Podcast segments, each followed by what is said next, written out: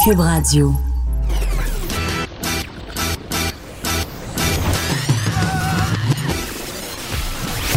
Pour elle, il n'y a jamais de mauvaise question. De 13 à 15. Les effronter. Avec Geneviève Peterson.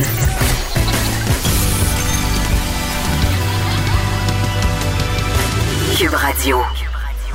Bonjour, j'espère que vous allez bien. Euh, je veux qu'on revienne sur un sujet dont j'ai parlé hier, euh, les classes euh, non mixtes dans une école outaouaise. J'ai d'ailleurs blogué là-dessus sur le journal de Montréal. Euh, en fait, euh, pour euh, résumer un petit peu l'histoire, c'est cette école a décidé de séparer les élèves de cinquième année, donc séparer les garçons des filles, et on orientait en fait les cours de sciences de façon différente. C'est-à-dire que les enseignants ont spécifié que les garçons, par exemple, allaient faire davantage de robotique, davantage de programmation, alors qu'on allait orienter les filles vers des activités telles les plantes et le jardinage. Bon, évidemment, vous savez que je suis pas d'accord avec ça. Vous savez que ça me fait grimper dans les rideaux. Euh, et dans mon billet de blog, j'explique en fait qu'il n'y a aucune preuve, aucune étude en fait à ce jour qui permet de dire que séparer les garçons des filles, tout comme ne pas les séparer d'ailleurs. On n'a aucune preuve scientifique que c'est une bonne chose. Et il y a une pédiatre qui vient de m'écrire, Valérie Labbé et son nom. Elle me dit euh, bon qu'elle a lu euh, mon article sur l'école avec intérêt. Elle est pédiatre, OK? Et elle s'inquiète de la santé mentale de nos jeunes, en particulier de nos jeunes garçons. Et ça, je le soulignais hier euh, quand on a parlé de ce dossier-là. Je disais quand j'ai appris qu'on voulait séparer les garçons des filles, moi, c'est pas ça qui me fait capoter. C'est pas séparer les garçons des filles je peux particulièrement comprendre que les garçons fonctionnent pas de la même façon que les filles, que les garçons euh, apprennent pas nécessairement non plus de la même façon. Il y en a qui sont, il y a des petites filles plus physiques aussi. Là, faut pas généraliser. Moi, ce qui me fait grimper euh, d'un rideau, puis ce qui me fait dresser le poil ses jambes, c'est le fait qu'on orientait les intérêts. C'est le fait qu'on présupposait que les garçons s'intéressaient davantage à certaines matières et que les petites filles, ben, s'intéressaient au sujet de filles.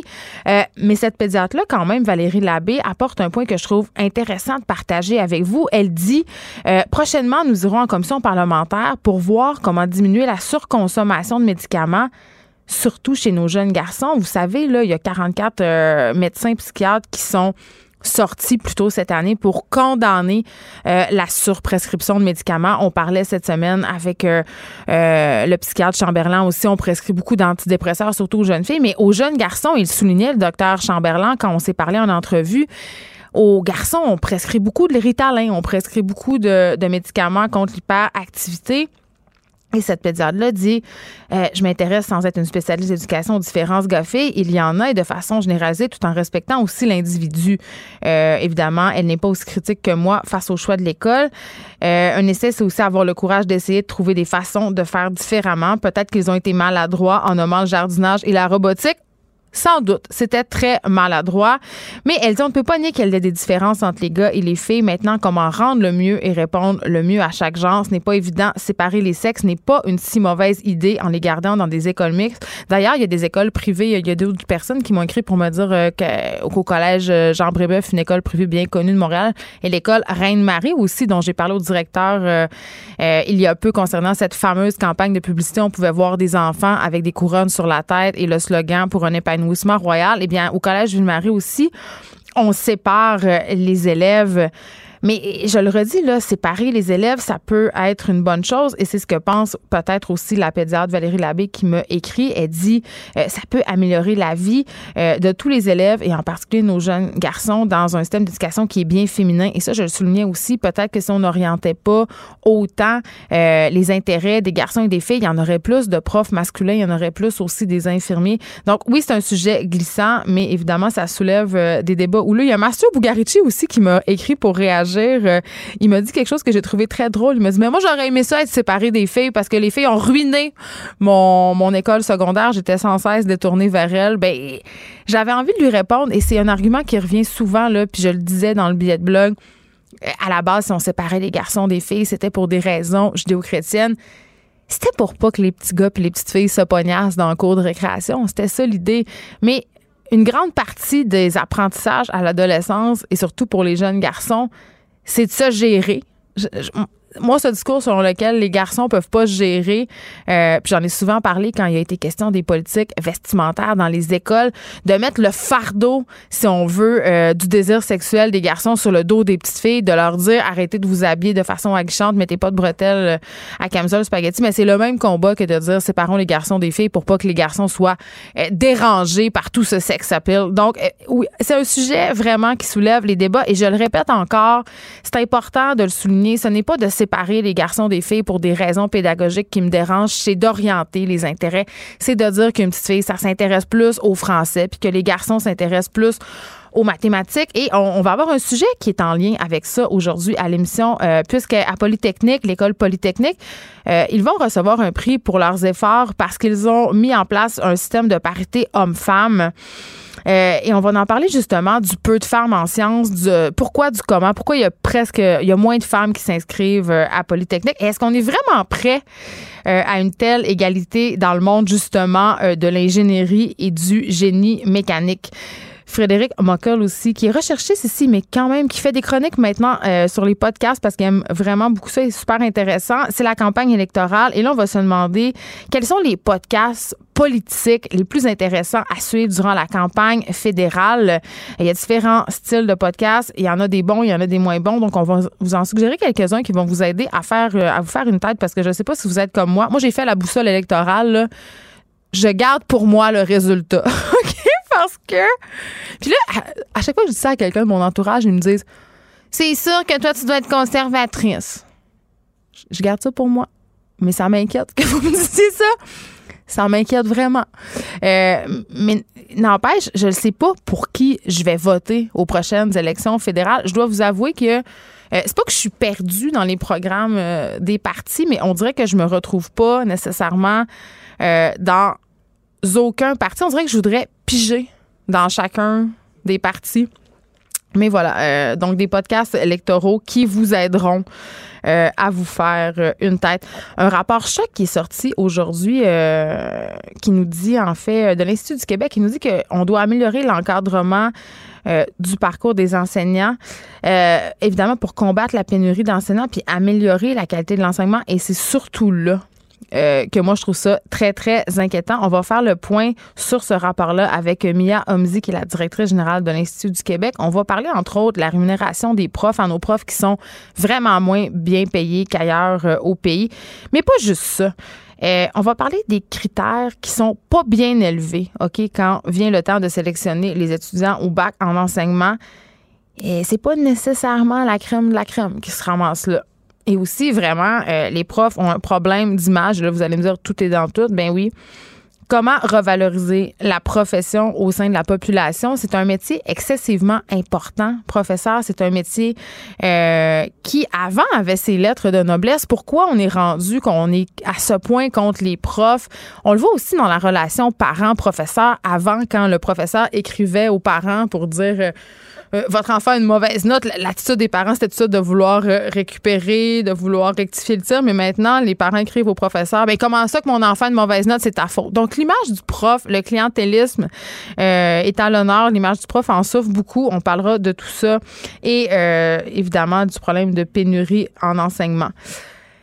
Les partis fédéraux n'ont pas reçu de financement public cette année pour leur campagne, comme c'était le cas aux précédentes élections. Et là, on se demande pourquoi on donne plus de financement et comment ces changements-là influencent la campagne. Et là, ce qu'il faut savoir, euh, c'est qu'en jusqu'en 2015, en fait, la loi fédérale permettait aux partis de toucher une subvention annuelle, qui en fonction du nombre de votes obtenus lors de l'élection précédente. C'est plus le cas parce que vous pouvez vous imaginer que ça donnait une méchante longueur d'avance aux partis qui étaient populaires. sais, on s'entend, donc les plus petits partis étaient condamnés à, des plus petits partis. Mais là, est-ce qu'on est vraiment euh, dans une situation qui est plus heureuse? Je ne pense pas. On va parler des effets de cette politique-là avec Éric Montigny, qui est professeur de sciences politiques à l'Université Laval. Chose promise, chose due. Grosse semaine environnementale hein, pour souligner la manifestation de vendredi.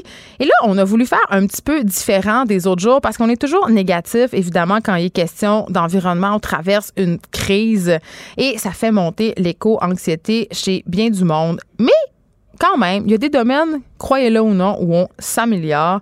Et euh, Baptiste Zapirin est de retour. Baptiste, qui est le chef de marque dans cinq minutes, la marque où, euh, dans le Journal du Mal, où on explique toutes sortes de choses. Et on va vous présenter deux aspects plutôt positifs contre, euh, en fait, dans le combat contre l'urgence climatique. Donc, on va vous parler de l'environnement de façon positive. Est-ce que c'est pour vous préparer à la chronique de Joannie Gontier? Parce qu'elle est là pour nous parler d'anxiété, de son éco-anxiété en particulier. Et elle m'a dit de me préparer, Joannie Gontier. Elle m'a dit qu'elle me poserait des questions bien personnelles sur mon fin fond. Donc, il faut que vous soyez là. Vous savez comment je suis un grand livre ouvert, parfois un peu trop. Mais on va se parler euh, d'anxiété, de sommeil, euh, d'à quel point, justement, on est névrosé. Puis je pense que c'est correct qu'on s'en parle. Et c'est pas juste une affaire de filles. Les gars aussi souffrent d'anxiété de plus en plus et hésitent de moins en, de moins, en moins à en parler. Émilie Ouellette, humoriste, est ici, euh, évidemment, Émilie, qui nous parle toujours, euh, cette mère de quatre enfants, de sujets familiaux. Elle va nous parler du fameux deux ans, le Terrible Two. Mais elle, Émilie, elle fait jamais rien comme les autres. Elle, le Terrible Two, elle aime ça. Elle voit ça d'un œil plutôt positif. Et là, pour une fois, je dois dire que je suis un peu d'accord avec elle parce que moi, j'ai jamais trouvé que le Terrible Two de mes enfants était particulièrement difficile. Je trouve ça plus trop drôle, moi. Je dirais que je trouve le fucking four pas mal plus difficile. Tu sais, là, cette époque où ils commencent à revendiquer de porter les, vêtements qu'ils choisissent. Là, ma fille, je vais jamais oublier cette phase quand elle avait 4 ans où elle voulait s'habiller tout seule et qu'elle mettait absolument, elle, prenait 32 minutes pour mettre son chandail à l'envers, évidemment. Et quand je lui souvenais qu'il était à l'envers, alors qu'il me restait comme 5 minutes avant de partir au bureau pour pas être en retard, elle m'astinait qu'il était pas à l'envers. Ça, je pourrais tuer quelqu'un. Euh, tellement ça me gossait. Euh, avant qu'on se parle de tout ça, je veux euh, reparler de la compagnie Mattel euh, qui fait beaucoup d'efforts ces derniers mois, ces dernières années pour modifier l'image de Barbie. OK, on sait là Barbie qui a été largement critiquée pour avoir un modèle de poupée unique, pour avoir aussi propagé une image irréaliste peut-être du corps de la femme, de la beauté féminine, qui est une beauté blonde, blanche, avec des mensurations totalement improbables. Et évidemment, l'offre et la demande décidant et faisant foi de tout en affaires, Mattel a bien senti la soupe chaude et a bien senti que si euh, la compagnie voulait continuer à vendre la fameuse poupée, euh, elle devait écouter les doléances des parents, des mères en particulier, et devait s'adapter aux changements sociaux euh, que l'on traverse. Donc, de plus en plus, on a des Barbies qui sont de diverses origines. On a des Barbies qui pratiquent différents métiers aussi. Hein. Au début, tu avais la Barbie mannequin, la Barbie Godaille, c'était pas mal juste ça. Maintenant, tu as des Barbies vétérinaires. On a parlé d'une Barbie astrophysicienne ici. On a parlé d'une Barbie aussi euh, euh, avec une condition particulière, une Barbie en chaise roulante, euh, quadraplégique. donc, on essaie d'inclure le plus de spectres possible, ce qui est bien. et là, Mattel met en marché les poupées Creatable World. OK? Donc, ce sont des poupées non genrées on, dirait que je sais pas pourquoi. Je pense que Richard Martineau et Sophie Durocher vont aimer ça. Je pense qu'ils vont acheter des poupées euh, Creative World. je les taquine, je les taquine. Euh, mais euh, ces, ces Barbies-là, en fait, ils vont permettre aux enfants de jouer avec les gens. Donc, c'est des poupées qui, viennent non genrées. Et là, on va pouvoir personnaliser les cheveux, les vêtements, les accessoires. Et de cette façon-là, Mattel dit on va avoir un, jouet qui n'est pas dicté par les normes de genre. Et et là, attends, je les cite parce que c'est très drôle. Mattel dit euh, Les jouets sont un miroir de la société et comme le monde continue à célébrer l'impact positif de l'inclusivité, nous croyons qu'il était temps de créer une gamme de poupées sans étiquette. Et là, c'est drôle parce qu'on surfe évidemment sur toute cette vague de marketing social. Victoria's Secret fait la même chose, Sport Illustrated fait la même chose parce que ça rapporte, parce que la conscience sociale rapporte. On va pas se cacher la tête dans le sable. Donc, cette Barbie-là, euh, vendue 30 évidemment, surfe sur la vague avec ses deux options de coupe de cheveux une plus longue et une plus courte et plusieurs ensembles différents. Et c'est là que je dis un peu, hey, minute papillon, parce que c'est bien beau tout ça, là. Euh, mais il y a encore cette idée, tu sais, tu me présentes des cheveux longs, des cheveux courts. Là, fait que t'es encore en train de me dire, évidemment, que les gars ont les cheveux courts, que les filles ont les cheveux longs. Tu sais, on est encore dans les stéréotypes. Si les vêtements de cette poupée-là sont genrés. Même si on peut changer le sexe de la Barbie, les vêtements demeurent genrés. Et en plus, on est encore dans les stéréotypes du physique parfait euh, de Barbie et Ken, c'est-à-dire que ces poupées-là, elles ont des mensurations euh, parfaites, entre guillemets, et réalistes. Euh, et je vous ai. Puis ça, c'est ce qui me dérange peut-être le plus chez Barbie avec le manque de représentativité raciale auquel on est en train de remédier. Ça, c'est bien, mais le manque de variété physique est quand même assez préoccupant. Puis Barbie a mis, euh, Mattel a mis en vente, en fait, une poupée euh, Barbie qui est plus chubby. Et vous essayerez, vous autres, de faire jouer vos enfants avec ça. Moi, j'ai essayé, j'en ai acheté à ma fille Sophie. Elle a une grosse, grosse passe Barbie. Là. Écoutez, elle joue avec ses Barbies trois heures par jour. Euh, et j'ai acheté des, des Barbies de la diversité corporelle. Ben, elles sont restées dans le coin de sa chambre, c'est un mot temps. Elle, elle voulait rien savoir de jouer avec. Ça nous, ça dit quand même long, là. Ça nous en dit quand même long sur comment les petites filles voient déjà à un âge aussi jeune que 6-7 ans euh, la beauté comme étant la minceur. Donc, tu sais, Barbie fait de gros efforts, mais selon moi, on est encore très loin de la coupe aux lèvres. Geneviève Peterson, la seule effrontée qui sait se faire aimer. Jusqu'à 15. Vous écoutez Les effrontés. L'école polytechnique recevra un prix pour ses efforts pour une partie homme-femme à l'université. Mais est-ce qu'on est vraiment prêt à une telle égalité dans le monde de l'ingénierie et du génie mécanique et dans le monde des sciences en général? Parce que c'est un enjeu, il faut pas se le cacher. Euh, j'en parle avec Annie Ross, qui est professeure en génie mécanique à Polytechnique. Bonjour, Madame Ross. Bonjour, Madame Peterson. Euh, j'ai envie de vous demander, en commençant, à quoi ça ressemble en ce moment, le ratio homme-femme à Polytechnique?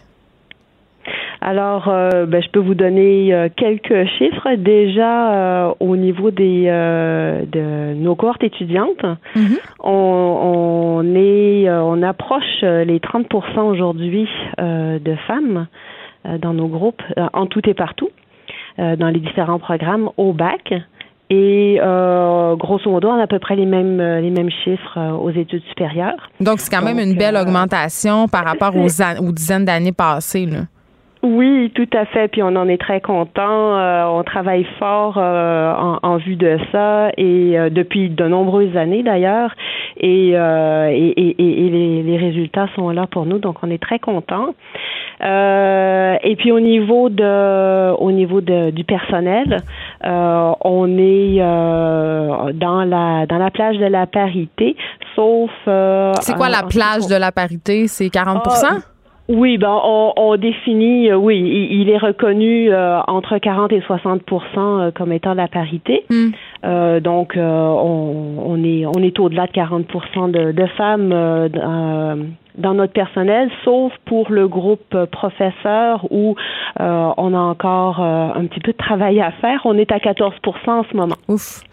Euh, vous officiez en génie. Pardon, ceci étant dit, c'est, c'est, nous sommes une faculté d'ingénierie. Je me permets de vous interrompre, je suis désolée. On est une faculté d'ingénierie et à l'ordre des ingénieurs du Québec, on est dans les mêmes ordres de grandeur aussi. Ben c'est ça. Là, vous, vous Madame Ross, vous officiez en génie mécanique et corrigez-moi moi si je me trompe, mais il y a vraiment pas beaucoup de femmes là-dedans. Là, vous me parlez de 14% en génie, mais en génie mécanique, c'est presque pas de femmes. Bon, effectivement, c'est c'est un c'est pas un, un, domaine euh, traditionnellement féminin. Mm-hmm. Euh, donc il y a des domaines où il y a il y a effectivement plus de femmes et des domaines où il y en a moins. Euh, le, le, génie mécanique en étant où il y en a moins, mais pourquoi selon vous? Pourquoi? C'est la, la, la question euh, qui est posée depuis euh, depuis très très très longtemps. Euh, il y a certains éléments d'explication, euh, mais c'est très incomplet. Euh, il y a, y a, hum, je pense principalement une question de perception, euh, comme quoi euh, la mécanique, euh, je sais pas, c'est sale, c'est bon, les, les, les mains dans les mains dans le cambouis comme on dit. c'est pour les garçons, c'est bon. Mais, mais la mécanique, c'est de la physique et de la physique, c'est euh, c'est des des des, euh, des concepts euh, qu'on peut appliquer à toutes sortes de choses. Et puis, je peux vous dire que la dernière fois que j'ai mis les mains dans le cambouis, euh, c'était pas c'était pas pour mon travail, c'était par plaisir personnel. Ben ouais, l'intérêt quand même des jeunes filles pour la science est pas tant là. On le voit bien quand vient le temps de faire des choix justement de métier plus tard. Il y a une école de l'Outaouais qui en ce moment est dans l'eau chaude parce qu'ils ont décidé de séparer les garçons et les filles, d'offrir un peu une matière différente, notamment dans les cours de sciences où on va enseigner la robotique euh, aux garçons, la programmation et le jardinage euh, aux jeunes filles. Vous, quand vous voyez quelque chose comme ça, vous en pensez quoi, Madame Ross? J'ai pleuré. Pour vrai, vous avez pleuré? Bon, euh, au Des larmes de rage, j'imagine. Au figuré, bien entendu. Mais, mais non, non, non, il faut, il faut absolument pas euh, baisser les bras. Il les filles s'intéressent aux sciences. On le sait, on le voit, on le voit dans les activités qu'on fait euh, chez nous pour euh, l'éveil des jeunes aux sciences. les filles sont intéressées. Il y a un moment à l'adolescence où elles commencent à avoir des doutes. Bon, et, et, et, c'est sur ces doutes qu'il faut travailler. Mais, mais des doutes à propos de, de leur capacité? Par exemple. Hmm. Des, des, doutes à propos de peut-être que c'est pas un métier pour moi, des doutes. Euh, et, mais, mais, mais lorsqu'on arrive à évacuer ces doutes-là, les filles sont très intéressées et, et performantes en sciences. Donc, il n'y a absolument aucun doute de ce côté-là la parité à tout prix souvent est critiquée par bon nombre euh, de personnes. Euh, l'argument qui revient souvent, euh, c'est de dire, écoutez, à compétences qui ne sont pas égales, je voudrais pas qu'on me choisisse à cause de mon sexe. Ce que je peux vraiment bien comprendre. Sauf qu'à un moment donné, il faut faire des choix et c'est le choix que Polytechnique a fait d'instaurer la parité pour un peu aider à monter ces ratios-là. Mais j'ai envie qu'on se parle des avantages en sciences d'avoir des équipes plus diversifiées, justement. Qu'est-ce que ça apporte? OK. Euh, j'aime bien, j'aime bien la question, puis euh, j'ouvrirai après sur autre chose.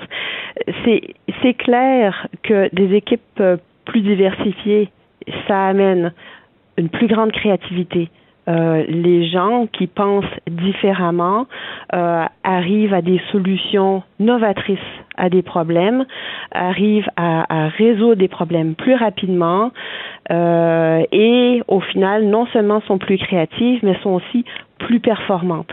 Donc ça, c'est un aspect. Hmm. L'autre aspect, c'est que si on décide, et mettez des guillemets là-dessus, mais si on décide aujourd'hui que euh, va se priver de 50% de la population dans, tout le talent qui existe autour de la Terre, euh, c'est quand même un petit peu dommage.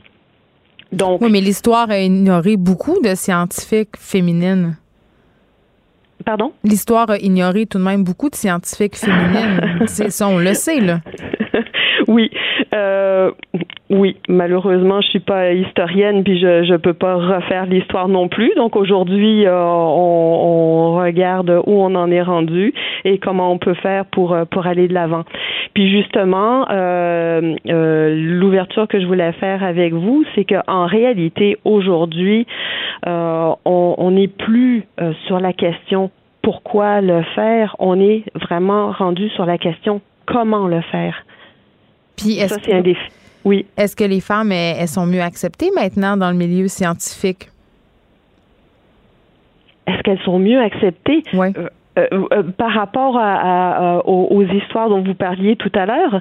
Mais est-ce qu'elles sont autant crédibles? Est-ce que la recherche au féminin est autant subventionnée que quand ce sont des équipes masculines? Est-ce qu'on est vraiment dans une égalité? OK, j'aime bien la question. on n'est pas aujourd'hui à l'égalité. Hmm. On n'est pas aujourd'hui à l'égalité euh, et, euh, je préférerais peut-être euh, mettre le mot équité là-dessus puisque les variables sont parfois intangibles plutôt qu'égalité. Ça vous dérange le mot égalité? Nous sommes différents.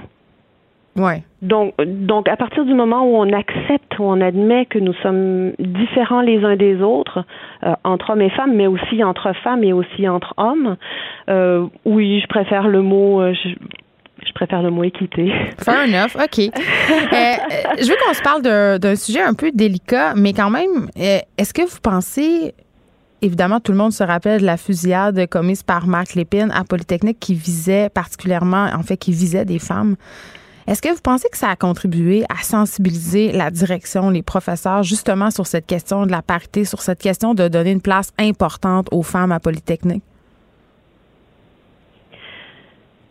Je pense que euh, cet événement-là, euh, qui, est très triste d'ailleurs et dont on célèbre, le, on célèbre, on commémore le 30e anniversaire cette année, a peut-être mis en lumière certaines choses.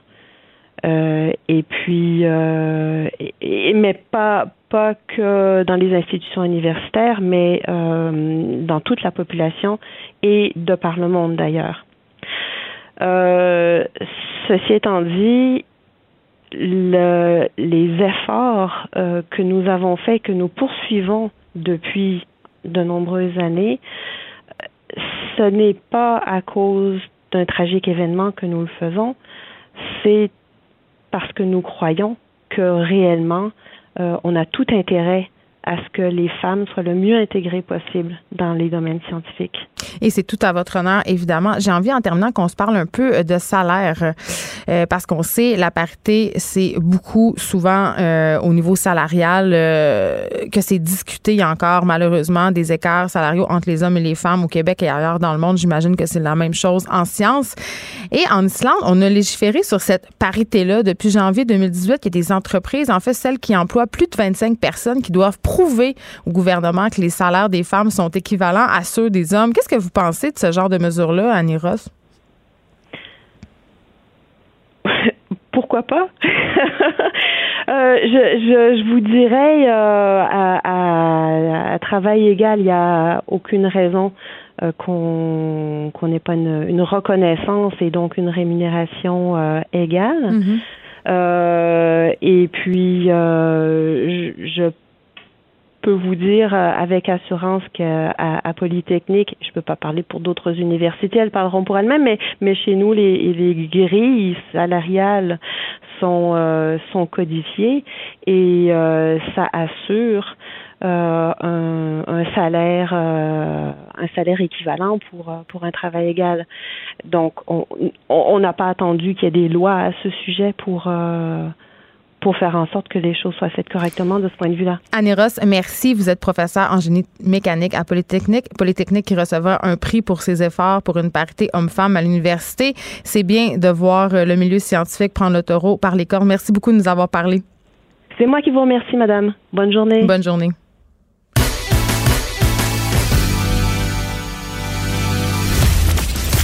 Elle ne tourne jamais sa langue cette fois avant de parler. Geneviève Peterson, féministe assumée. Les podcasts sont de plus en plus populaires. Il y en a pour tous les goûts, il y en a de tous les genres et il y a des podcasts évidemment euh, politiques. Et Frédéric Mockel est là aujourd'hui pour nous parler des meilleurs podcasts politiques à suivre durant la campagne fédérale. Oui, salut Geneviève. Donc en fait, euh, je me suis dit bon, ça fait quoi? On est à peu près à la 15e journée. J'ai arrêté de compter les jours. Ouais, c'est ça. C'est un peu fatigant, mais on est à au moins la deuxième semaine justement des élections euh, des élections fédérales. Donc je me suis dit que ce serait pertinent de venir te parler des podcasts politiques justement spécifiquement qui parlent de la campagne puis de la politique canadienne. Euh, bon, juste pour euh, commencer, en fait, euh, quand je parle de podcast politique, je parle de balado qui se base surtout sur des entrevues, de la recherche, du travail de terrain, beaucoup des revues de presse, des retours sur les enjeux importants en fait du moment ou, ou disons un thème particulier. Donc, pour nous aider à nous faire une tête vraiment. Là. Moi, j'en ai grandement besoin. Oui, exactement. Puis on s'entend, tu dis ça, mais en même temps, on fait ça aussi à temps plein, je veux dire, toute la semaine. Donc, imagine, monsieur, madame, tout le monde, qu'il y a d'autres choses qu'une job qui nécessite de lire des nouvelles. ça peut être Non, c'est toi qui lis les nouvelles pour moi. Ah, Moi, je, le, je fais juste lire des romans avec David Quentin. il, y a, aussi une chose, en fait, quand on parle de politique euh, en général, c'est que c'est euh, c'est facile de perdre son public. Euh, je, crois que, je pense qu'il y a beaucoup, beaucoup de gens qui s'intéressent pas à la politique, notamment parce qu'ils sont pas intéressés à la façon dont on la présente. Tu sais, la langue de bois, les conférences de presse, les scandales, blablabla. Bla, bla. Je peux comprendre comment ça peut décourager les gens, surtout que c'est ça sort tellement vite. On, on, Mais c'est intéressant ce que tu dis, Frédéric parce que je pense que tout le monde qui nous écoute en ce moment peut nous parler des principaux scandales de la présente campagne, mhm. mais si on leur posait la question, euh, c'est quoi les différents programmes des partis, qu'est-ce qu'on nous présente, je suis pas sûre qu'on pourrait tant répondre. Je suis pas sûre que moi, je pourrais donner toutes les mesures des principaux partis. Non, exactement. En fait, c'est euh, puis surtout en campagne, tu l'as souligné là, c'est que tout avec toutes les annonces, les promesses, euh, l'un qui attaque l'autre, l'autre qui répond à l'attaque. Euh, je veux dire, ça devient vraiment facile euh, de se fier plus à ce qu'on entend autour de nous plutôt que vraiment s'informer, d'aller prendre le temps de le faire. Euh, moi, selon moi, la clé, euh, puis je pense que c'est une chose que les podcasts politiques peuvent faire très bien, c'est de, la, de digérer l'information puis un peu de la régurgiter à nous. Bon, je sais que c'est une image un peu dégueulasse là comme ça, mais euh, même nous pour qui c'est un travail, ça peut être difficile de rester up to date. Euh, donc en fait les, les podcasts, euh, moi je trouve que c'est une bonne façon d'avoir des gens qui travaillent pour nous, qui euh, nous présentent euh, vraiment les, les, les, enjeux importants ou les, euh, les moments importants de la semaine, de la journée, euh, tout dépendant en fait quel style de podcast politique. Il y en a plusieurs, je vais les présenter un petit peu justement à l'instant. Mais euh, la beauté des balados politiques, je trouve, c'est qu'à l'opposé des bulletins de nouvelles, puis du rythme vraiment effréné des journaux, de la télévision, même de la radio des fois, c'est que tu peux vraiment aussi choisir exactement ce que tu veux quand tu veux. Donc, t'es pas obligé de, de taper, euh, je sais pas moi, la, la, la, tout ce qui, qui, qui a été dit euh, par Andrew Scheer et Justin Trudeau dernièrement. On Si- dirait que je voudrais pas me taper tout ce qui a été dit par Andrew Non, si je je veux garder ma bonne humeur. Je sais, c'est un bel exemple que je te donne là. Euh, mais dans tous les cas, quand même, euh, justement, quand vient le temps de choisir, c'est important de savoir qu'il y a plusieurs styles de podcasts politiques. Donc, euh, moi, Oh, j'en ai. vraiment, il y a plusieurs façons. de- Oui, oui, vraiment. Euh. Moi, tu sais, j'en ai écouté beaucoup dans les deux dernières semaines pour préparer cette chronique-là. Puis là, j'en ai souligné un peu trois. Ça veut pas dire que c'est exclusif à ça, mais euh, juste te dire. Donc, le premier, le plus classique, c'est vraiment celui qui résume euh, les nouvelles importantes de la semaine ou de la journée, disons. Donc, c'est vraiment, euh, bon, ce que vous avez manqué, euh, qu'est-ce qui a été mis de l'avant, qu'est-ce qui a été important euh, pendant la semaine ou pendant la journée. Justement, l'idée, c'est vraiment de couper dans gras puis laisser vraiment juste la viande sur l'os. là. Vraiment. C'est le résumé puis c'est bien parfait. Exactement, c'est ça. Donc, il y en a que ça peut être 15 minutes, des fois une demi-heure, des fois plus, mais dans tous les cas, habituellement, euh, qu'est-ce que ça fait? C'est que ça te permet d'avoir une bonne idée approximative de qu'est-ce qui est important, qu'est-ce qui se discute, euh, puis sans avoir à, à regarder euh, trois médias différents parce que justement, eux le font à ta place. Hey, t'écoutes ça en pliant deux, trois petites brassées de linge le samedi, là. Exactement, c'est ça. tu, te sens tellement, tu te sens tellement plus smart que tes amis qui n'ont pas ça. encore nécessairement Tu moins niaiseux. Exactement. Un autre style de, de podcast politique, c'est des entrevues de fond. Moi, je trouve ça intéressant euh, quand ça vient le temps de faire euh, des campagnes électorales euh, parce que ça te permet de, disons, euh, de t'asseoir avec des politiciens ou des importants, des acteurs importants dans ce milieu-là. Puis, euh, en fait, les animateurs ou les animatrices peuvent les questionner de façon un peu plus détaillée que, par exemple, dans un article de 500 mots, dans un topo de deux minutes. Euh, tu sais, on s'entend que dans un bulletin de nouvelles, souvent, euh, t'entends un extrait parmi tant d'autres. Ça va être- peut-être être une phrase. Puis après ça, il faut que tu te fasses une idée de cette personne-là dans ce moment-là. Puis des fois, bon, ça modifie un petit peu la, la- la perception, je trouve, de qu'est-ce qui se passe en réalité. Quand quelqu'un prend le temps de s'asseoir pendant une demi-heure ou même plus de temps avec quelqu'un, un politicien, euh, même si le propos t'intéresse pas, c'est niaiseux à dire, mais tu vas peut-être avoir une meilleure impression de qui parle en ce moment. Tu vas peut-être avoir l'impression que c'est qui, euh, qui est ce candidat-là ou qui est cet acteur-là. Donc moi, je trouve que c'est important euh, de parfois s'attarder à ça parce que, bon, si, tu sais, si tu vois juste une personne sortir dans les médias d'une certaine On façon... focus beaucoup sur les candidats vedettes, là, il faut le dire. Donc, ça. nous permet de faire des découvertes puis peut-être euh, de changer notre image de certains partis. Oui, exactement, c'est ça. Puis ça peut te donner plus, euh, c'est plus euh, macro comme approche dans le sens que euh, ça te donne une idée de qui est la personne plutôt que se fier juste à l'image du parti en général, ce qui peut être intéressant, surtout si, si ça la donne par exemple que le député qui est en, entrevue euh, est une personne qui, qui, qui te représente toi, qui, qui veut être ton candidat justement dans ton dans ta circonscription. Euh, donc ça peut-être à surveiller. C'est sûr que bon, on peut pas entendre parler de tout le monde tout le temps. Il y a quand même les, les candidats vedettes qui vont avoir plus de temps d'antenne que d'autres. Mais- s'en sort pas. Ouais, exactement. Mais bon, ça reste que c'est un peu comme ça que ça, la game fonctionne. Euh, finalement, il y a aussi le troisième style de podcast que moi j'aime beaucoup, c'est euh, un podcast ou un balado qui opte plutôt pour aborder des sujets connexes, des angles un peu euh, moins liés à l'actualité, mais qui sont très importants quand on prend un peu le recul, puis qu'on s'attarde plus au contexte ou au système ou à, à la campagne en général. Donc parce Comme que plus d'analyse, mettons? oui, ça peut être plus d'analyse, ça peut être plus être pointu, ça peut avoir l'air parfois euh, un peu déconnecté de qu'est-ce qui se passe euh, dans la vie de tous les jours, comme par exemple la semaine dernière, si tu parlais pas de, de- de- du gros scandale de, du blackface, Hein? euh, de, de Le quoi? ouais, ouais, c'est ça. Il y a eu un Avec- blackface la oui, Justin passée? Trudeau a fait Ah. une grosse bourde jadis et puis on y a Ah, son rappelé. déguisement? Oui, son déguisement d'Aladin. Donc si tu parlais pas la, presque pas entendu. Ouais, exactement. Si t'en parlais pas la semaine passée, t'étais complètement déconnecté, mais justement, il y en a qui prennent le choix de faire, OK, oui, mais en dehors de ça. Il s'est passé autre chose. Oui, exactement. Puis de quoi on doit parler? Est-ce que c'est vraiment un enjeu qui va changer la campagne? Hey, c'est un bon temps pour sortir une nouvelle dont on veut pas, tu sais, la nouvelle que tu veux pas trop Ouais, attirer l'attention sur. Mais, mais heureusement, il y a quand même des gens souvent qui vont, euh, les journalistes, c'est quand même leur job de, de, de rester alerte euh, à, tout ça. Donc même nous, tu sais, si on, je pense qu'on on essaie de faire ça un petit peu euh, dans le format radio ici avec à l'émission, c'est que plutôt que de dire on va on va interviewer des, des, des, candidats qui agissent, qui parlent à tous les jours, ben on va parler avec des experts ou avec des gens euh, autour, comme par exemple l'entrevue qu'on va avoir à deux heures euh, tantôt euh, avec euh, quelqu'un qui va nous parler justement de l'importance de, de, de- en fait, les changements dans le financement des partis. Ça peut avoir l'air pas nécessairement lié à. Oui, mais ça a un impact direct et majeur. Exactement, c'est ça. Donc, on va le découvrir tantôt, ça. Exactement, c'est ça. Donc, sauf que, regarde, je te parle des styles, je te parle de l'importance de- des podcasts politiques, pourquoi c'est bon, pourquoi c'est moins bon. Mais personnellement, tu sais, c'est une- beaucoup une question de dynamisme puis de présentation quand on parle de Ouais, podcast. parce qu'il y a des bonnes affaires puis des moins bonnes affaires. Exactement, c'est ça. Puis ça veut pas dire que le propos des affaires pas dynamique est pas bon, sauf que C'est c'est difficile d'écoute.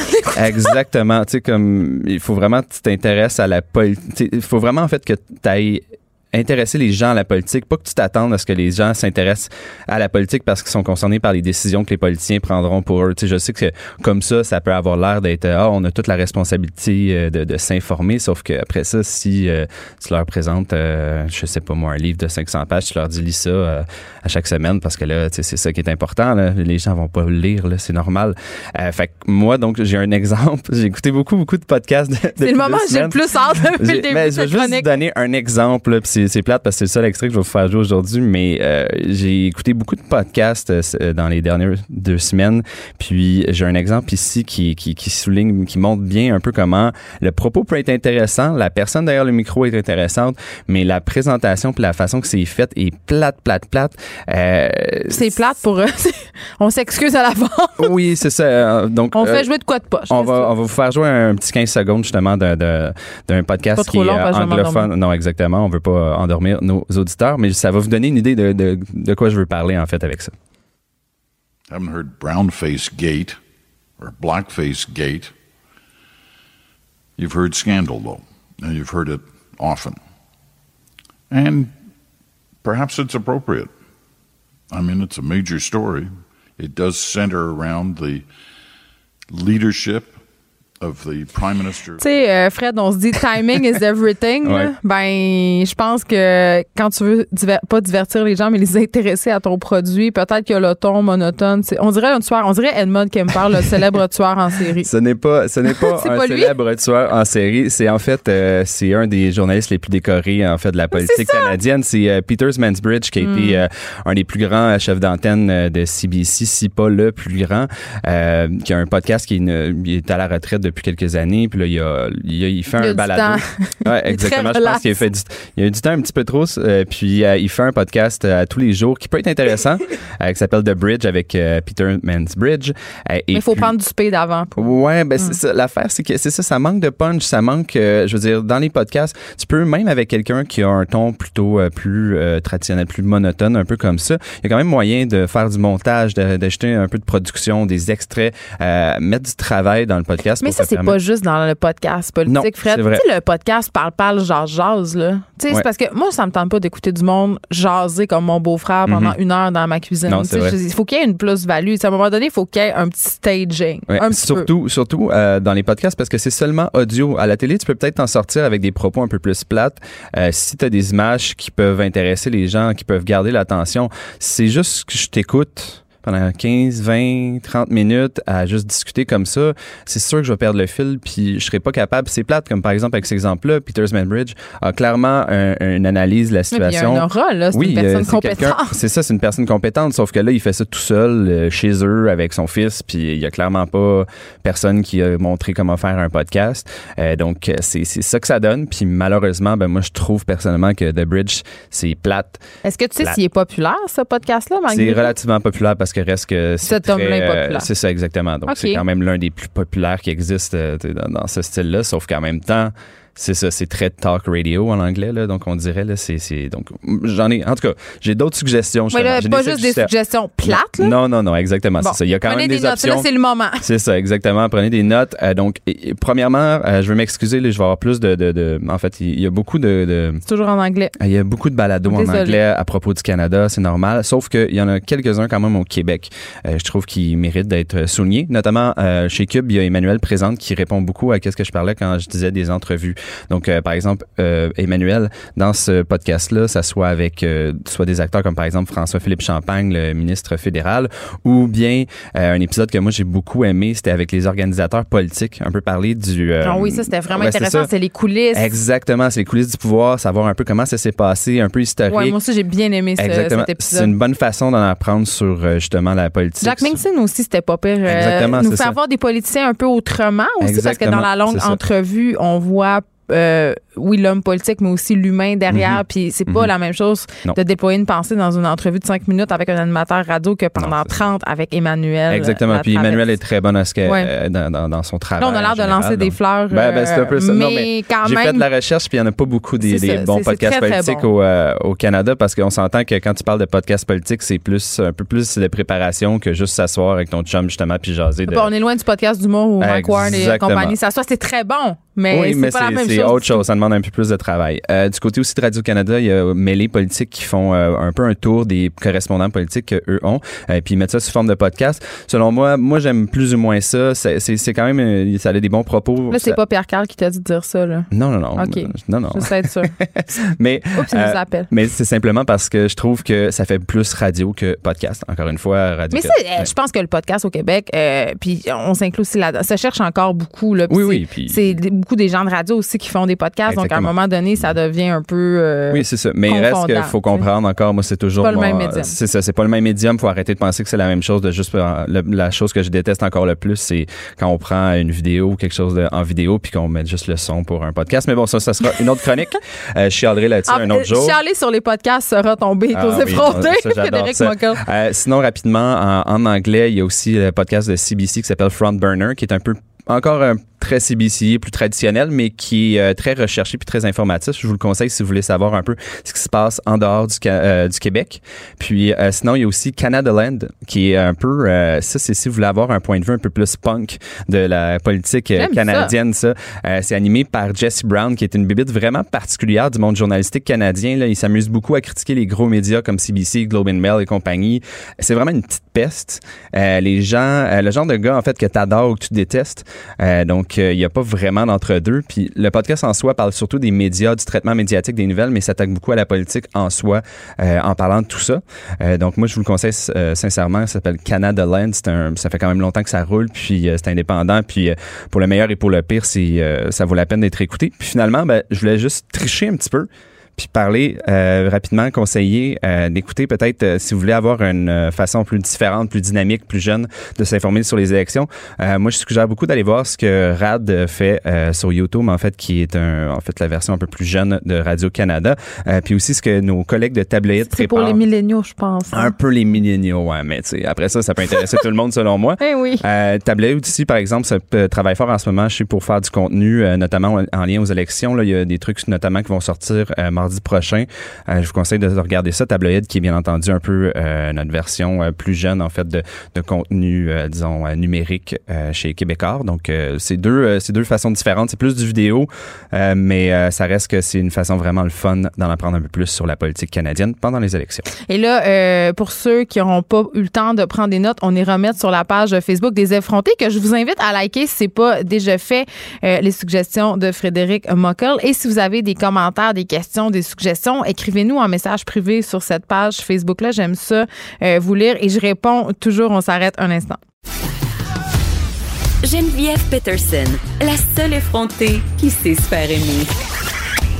Jusqu'à 15, vous écoutez Les effrontés. Avant qu'on parle à Madame Mia Omzi, directrice générale de l'Institut du Québec, à propos de cette étude qui vient de sortir euh, sur euh, la situation de l'enseignement au Québec, euh, euh, je veux qu'on revienne. Il y a des auditeurs qui m'ont écrit, euh, notamment Jonathan Perron, pour revenir sur la discussion qu'on a eue par rapport aux sciences. Il me dit, j'ai étudié en génie mécanique au cégep. Et je confirme vraiment, en trois ans, il y a eu deux filles. Par contre, en sciences pures, il y a plus de filles que de garçons. Et euh, il veut souligner, il tient, il dit que dans euh, sa concentration en génie mécanique, les deux filles ont été très bien reçues et ont été parmi les meilleures euh, de leur cohorte. Donc voilà, ce commentaire s'est rendu jusqu'à bon port. Donc, allons-y, parlons de ce rapport choc qui est sorti, en fait, le Québec qui devrait améliorer l'encadrement du parcours des enseignants. du moins, c'est ce que recommande une nouvelle étude de l'Institut du Québec pour combattre justement la pénurie d'enseignement, améliorer la qualité de l'enseignement. J'en parle avec Mme Mia Omzi, qui est directrice générale de l'Institut du Québec. Elle est au bout du fil. Bonjour, Mme Omzi. Bonjour. Euh, premièrement, euh, c'est quoi les grandes lignes de ce fameux rapport? Qu'est-ce qu'on peut y apprendre? Ben, d'abord, ce qu'on dit, c'est qu'au Québec, le constat de base, c'est qu'on a un enjeu de diplomation. Euh, on a un retard de diplomation au secondaire là, en cinq ans. Dans les temps requis, quand on se compare aux autres provinces canadiennes, on est la dernière. Mais aussi la situation des garçons, l'écart de diplomation entre les garçons et les filles est important. C'est le plus important au Canada. Puis les garçons, surtout dans le réseau public francophone, ont un taux de diplomation à 5 ans de 55 C'est très faible. C'est une préoccupation majeure pour nous. Alors, on a regardé qu'est-ce que les recherches disent sur le facteur scolaire le plus déterminant dans la réussite des élèves. Puis ça revient tout le temps à une chose, c'est la qualité de l'enseignement. Ça veut dire est-ce que la personne qui est devant toi te motive ou pas? Donc pour savoir comment on fait au Québec là-dessus, qu'est-ce qu'on fait, comment ça fonctionne, euh, qu'est-ce qu'on devrait faire? Ben, on a fait une série d'entrevues, on a regardé ce qui se fait dans les pays qui performent bien, comme la Finlande, les Pays-Bas, mm. l'Ontario, Singapour, etc. Euh, et ce qu'on voit, c'est que il y a des grosses lacunes au niveau de l'encadrement du parcours des enseignants du début à la fin. Ça veut dire depuis la sélection, la formation, le, les premières années quand ils commencent à être enseignants et après la formation continue. Donc, la gestion de ce processus-là au Québec, elle est déficiente. Bien, moi, il y a deux affaires. Euh, je fais un peu de pouce sur ce que vous venez me dire. Vous avez notamment cité la Finlande, les Pays-Bas. Et, évidemment, quand on regarde la façon dont on forme nos enseignants ici comparativement à ces pays-là, c'est un peu décourageant parce que ce qu'on apprend, euh, c'est que les critères d'admission sont peu exigeants, que la formation est axée sur la pédagogie, qu'il n'y a pas beaucoup d'attention sur la discipline, euh, que l'insertion professionnelle est difficile, qu'ils n'ont pas de formation continue non plus, les enseignants, la formation continue est inexistante, mais surtout les critères d'admissibilité au bac en, enseignement, en éducation, sont pas très élevés. Ce sont pas les meilleurs étudiants qui s'inscrivent pour aller en enseignement et ça, c'est inquiétant.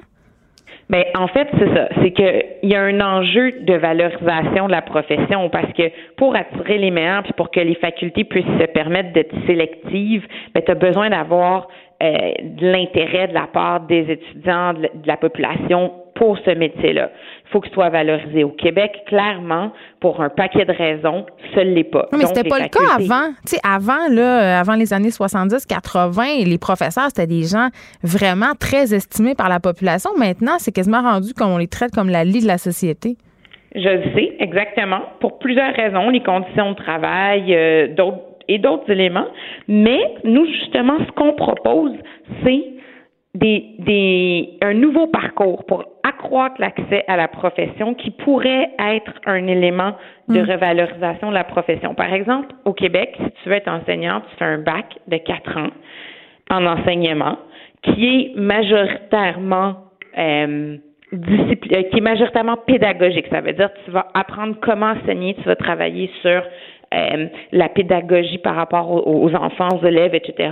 Alors que dans les autres pays, les autres juridictions qu'on a regardées, ben tu fais un bac dans une discipline, surtout pour le secondaire, c'est comme ça que ça fonctionne. Disons une discipline qui va être enseignée, mathématiques, chimie, physique, peu importe, langue. Et ensuite, tu fais une courte formation, une maîtrise d'un an, deux ans, euh, qualifiante, qui va te permettre d'acquérir les notions de base de pédagogie et d'aller enseigner. Nous, ce qu'on dit, c'est au Québec, ça fonctionnait comme ça avant, ben ça devrait exister en ce moment. Le ministre devrait rapidement exiger que ce soit un parcours qui est offert. N'importe qui qui a un bac dans une discipline qui est enseignée au secondaire fait 12 mois temps plein et peut tout de suite après avoir son brevet d'enseignement puis aller enseigner. Ça ben devrait permettre d'avoir plus de candidats, des candidats motivés par leur matière, euh, d'apporter peut-être cette valorisation-là à la profession.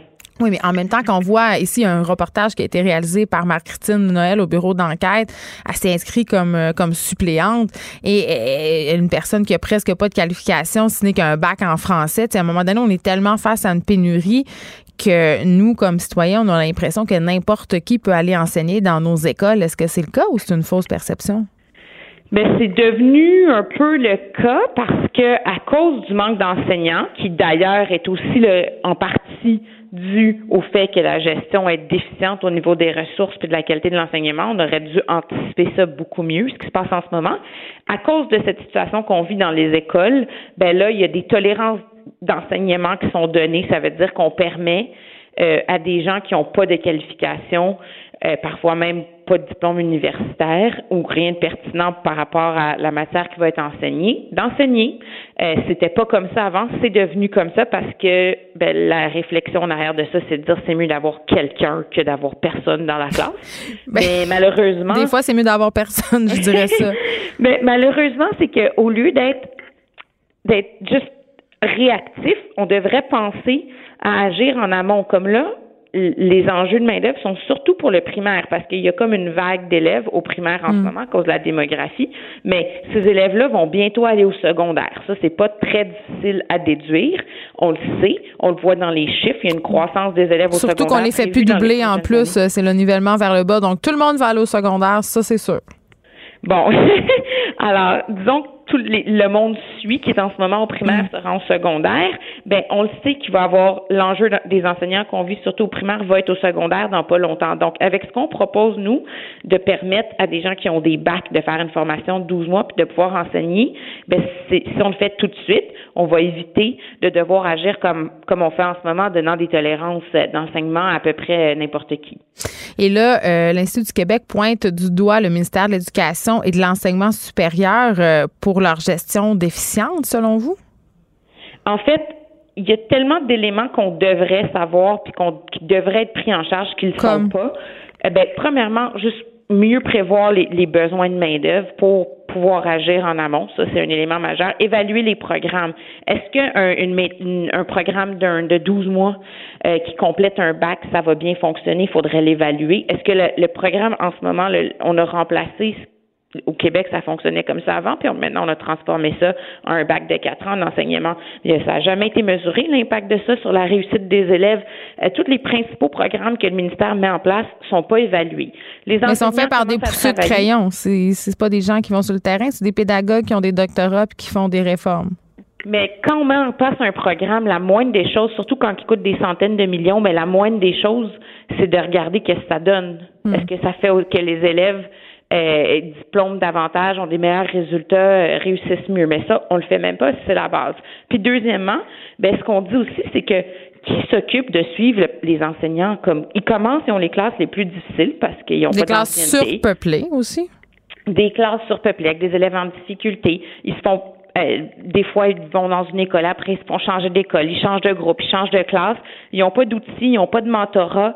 C'est très aléatoire. Dans certaines écoles, ils vont être bien encadrés, mais dans d'autres, pas du tout. Donc, mm. nous, ce qu'on dit, c'est que les deux premières années devraient, l'encadrement devrait être obligatoire. Tu dois avoir un mentor, tu dois avoir de la rétroaction euh, tu dois, Mais comme c'est le cas dans plusieurs pays, tu sais, ben oui, on n'invente pas ça, ça se fait ailleurs. L'OCDE le recommande, toutes les autres juridictions qu'on a regardées le font, puis assure aussi qu'il y a une certaine, un certain niveau de formation continue.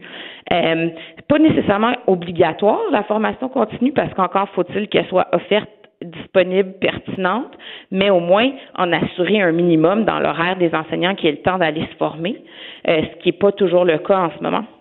OK je, veux qu'on se parle de la rémunération. Je comprends là, dans le rapport, euh, bon, c'est bien souligné, c'est pas juste une affaire de sous, ok, l'histoire de la pénurie, mais quand même, euh, nos enseignants au Québec gagnent vraiment moins cher que ceux en Ontario, par exemple, que ceux ailleurs, dans d'autres provinces. Dans, en Ontario, oui, ils sont très bien rémunérés. Et là, on parle peut-être, euh, du moins, euh, la CAQ a promis ça en campagne, d'éliminer les premiers échelons de la grille salariale. OK? Donc, un enseignant qui commençait à, je sais pas moi, 44 000 commencerait à 52 000. C'est quand même un peu le nerf de la guerre, le salaire. Là, quand on sait qu'ils travaillent dans des conditions difficiles, on n'attire pas des mouches avec du vinaigre.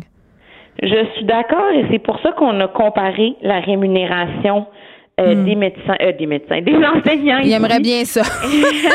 ah ouais, avec les médecins, là, c'est complètement C'est une autre affaire. Oh mon Dieu, c'est deux univers. Malheureusement, euh, on devrait valoriser beaucoup Pourtant, c'est aussi important. Et mieux les payer. Ben oui, c'est sûr. Et on a regardé comment les enseignants étaient rémunérés dans d'autres pays, euh, même des pays où, dans le fond, les, les enseignants sont hyper valorisés, puis les taux de réussite sont, sont bons. Puis le Québec est dans la moyenne, ça ressort pas comme étant euh, quelque chose qui est particulièrement faible ici, le salaire des médecins, surtout qu'ils ont, ils ont euh, des médecins, des, enseignants. Vous voulez vraiment qu'ils gagnent comme les médecins, Madame je comprends.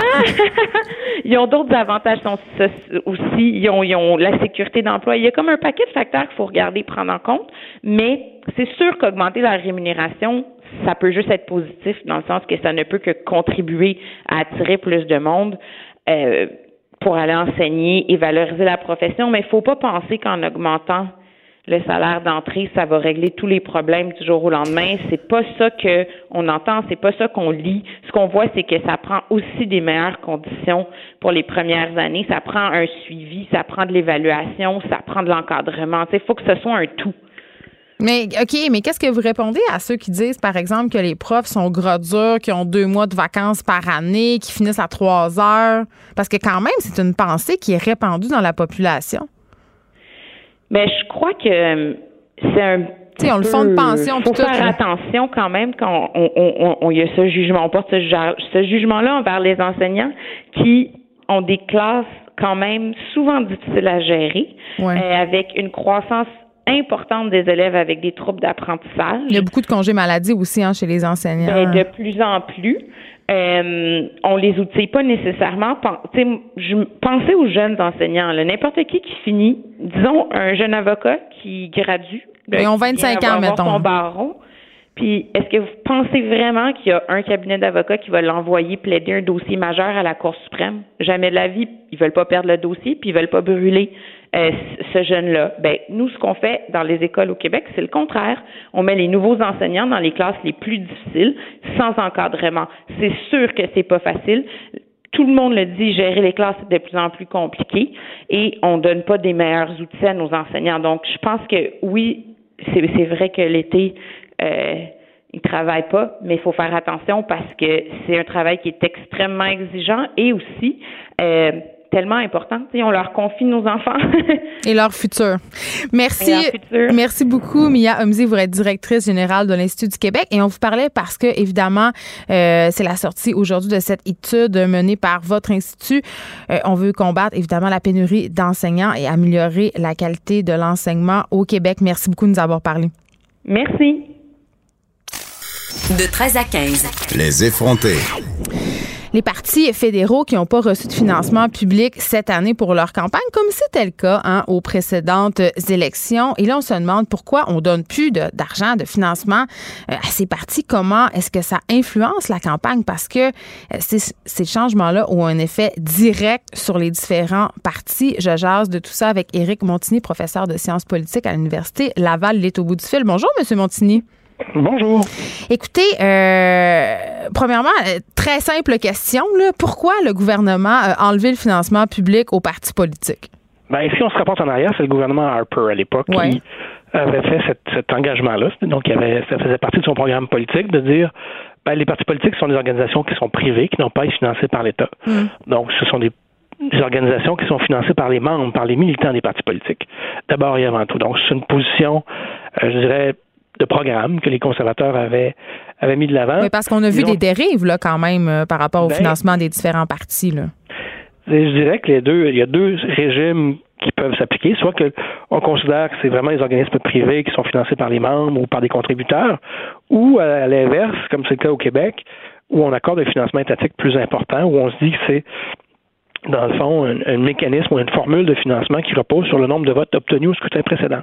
Ben, donc, puis ça met, euh, ça donne une chance aux, partis qui ont plus de votes. Donc, tu sais, quand même, il y a des politiciens qui font partie des plus petits partis. Là, je pense entre autres à Daniel Green, qui est chef adjoint du Parti vert du Canada, qui a fait une sortie. Qui, lui, il a dit, écoutez, euh, ces changements-là affectent beaucoup les plus petits partis euh, et n'affectent pas vraiment les partis, le, Parti libéral ou, par exemple, le Parti conservateur. Ben, si on remonte en arrière, là, il faut voir que la réforme, à l'origine, la grosse réforme qui a été faite, c'est sous Jean Chrétien, mm. où on a aboli le financement des entreprises ou des syndicats qui étaient versés aux partis politiques, un peu comme, comme on a au Québec, au Québec où les, les entreprises ou les syndicats n'ont pas, le, pas le droit de donner aux partis politiques. Et euh, dans ce sens-là, Jean Chrétien, c'est paradoxal, imitait un peu René Lévesque. Euh, en contrepartie, on a introduit, pour compenser les pertes des partis, du financement étatique, comme il y a au Québec. Euh, ce que les conservateurs ont fait, c'est qu'ils ont euh, conservé l'interdiction des syndicats et des entreprises de donner, mais, ils ont aussi enlevé le crédit qui est à peu près donné 75 par vote, qui était donné annuellement à chacun des partis politiques. Et ça, ben, ça change, ça change effectivement la donne. Et ce qu'on s'aperçoit, c'est que les conservateurs ont une culture de financement populaire qui est déjà bien établie. Donc, sur le plan du financement, même si ils étaient un parti d'opposition, il y avait un financement supérieur en, termes de contribution que ce qu'on a vu même chez les libéraux. Alors les libéraux, comme ils sont au pouvoir, c'est aussi plus facile de, d'amasser des fonds parce que des fonds parce que plus de députés, plus de plus grosses machines Donc c'est ça, donc ça peut vraiment influencer euh, les élections, le résultat du vote, parce qu'on le sait, plus tu es vu, euh, plus tu as une opération marketing, si on veut, d'envergure autour de ton parti, plus tu as de chances de récolter des votes. Ben, sur le plan, ça, il n'y a pas une corrélation directe entre le ben, nombre de sommes investies. pas une scène, tu sais. Mais ça prend un minimum pour exister. Ça, c'est clair. Si t'as pas, si pas suffisamment d'affiches, si t'as pas d'argent pour faire, faire campagne avec un autobus de campagne, même avec un avion, dans le, dans le, cas du dans le cas du, campagne fédérale, ben oui, déjà en partant, les médias vont moins te considérer, puis il y a moins, as moins d'outils pour rejoindre les électeurs, effectivement, parce que la grande part du budget de dépenses, c'est en publicité qu'elle est, qu'elle est accordée. OK. Euh, le système, on le sait, euh, s'appuie désormais sur des dons. C'est une bonne idée, ça, selon vous, euh, M. Montigny? Ben, c'est pas. Il y, a du, y, a du, y a du plus puis il y a du moins dans les deux systèmes. Par exemple, c'est vrai que le fait d'avoir juste des dons, ben, les partis politiques sont plus près de leur base militante. C'est-à-dire qu'ils sont plus redevables ou leurs leur militants. Mais les petits amis, là, comme on dit.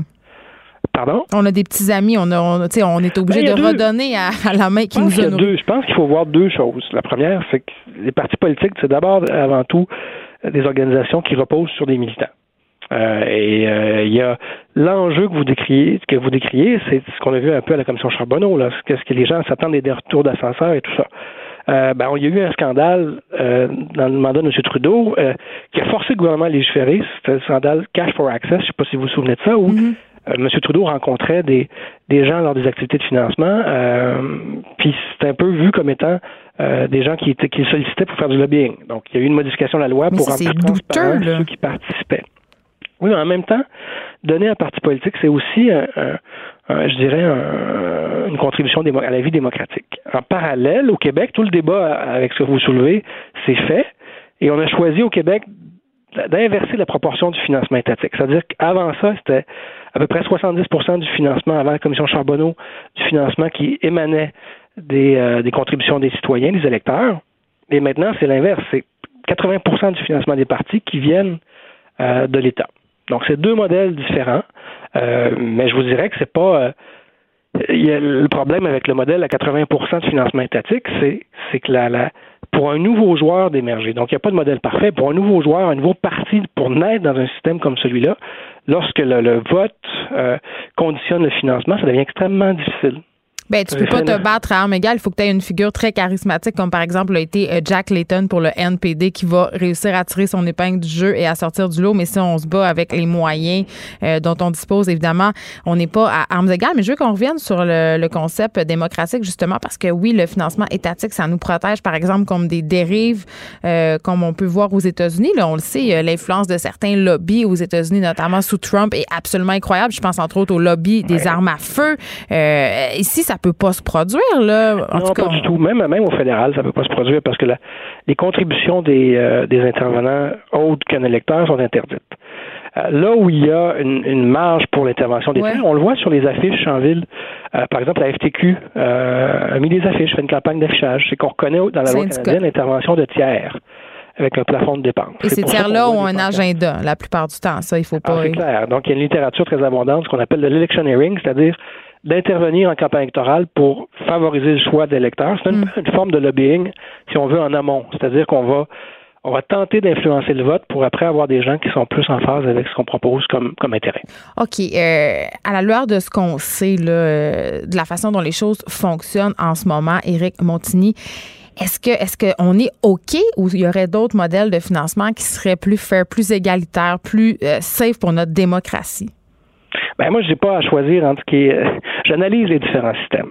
Donc, ce que dans chaque, il n'y a pas de système parfait, ça c'est clair. Hmm. Mais si on se compare nous avec ce qui se fait, ce qui se fait au sud de la frontière, où il n'y a pas de limite d'intervention des tiers, où il n'y a pas d'encadrement non plus réel sur le financement des partis, on est quand même bien servi au Canada avec les deux modèles, que ce soit à Ottawa comme à Québec. Bon. Maintenant, l'objectif, c'est quoi? L'objectif, est-ce que c'est de permettre aux petits partis ou plus petits partis d'être capables de se faire entendre? Ben, dans ce contexte-là, la loi québécoise, euh, pour tout nouveau parti émergent, ben, là aussi, il y a des freins. Parce que ça devient difficile de fonder un nouveau parti quand les partis en place ont déjà euh, une bonne part du financement. Donc on pourrait les, les, subventionner. on pourrait. Ben, ça devient, ça devient un enjeu euh, de philosophie. Est-ce qu'on ben, Je pense que ça devient un enjeu démocratique. Rendu là, quand, quand un plus petit parti n'a pas euh, voix sur la place publique à cause de ses petits moyens, je pense qu'on pourrait donner un petit coup de pouce. Mais ça, justement, peut-être que c'est plus de la philosophie que de la démocratie. Merci, Montigny. Merci beaucoup de nous avoir parlé. Éric Montigny, vous êtes professeur de sciences politiques à l'Université Laval. On s'arrête un instant. Baptiste Zapérin et là, après la pause, on se parle de nouvelles réjouissantes concernant l'environnement. Les effrontés. Deux heures où on relâche nos bonnes manières.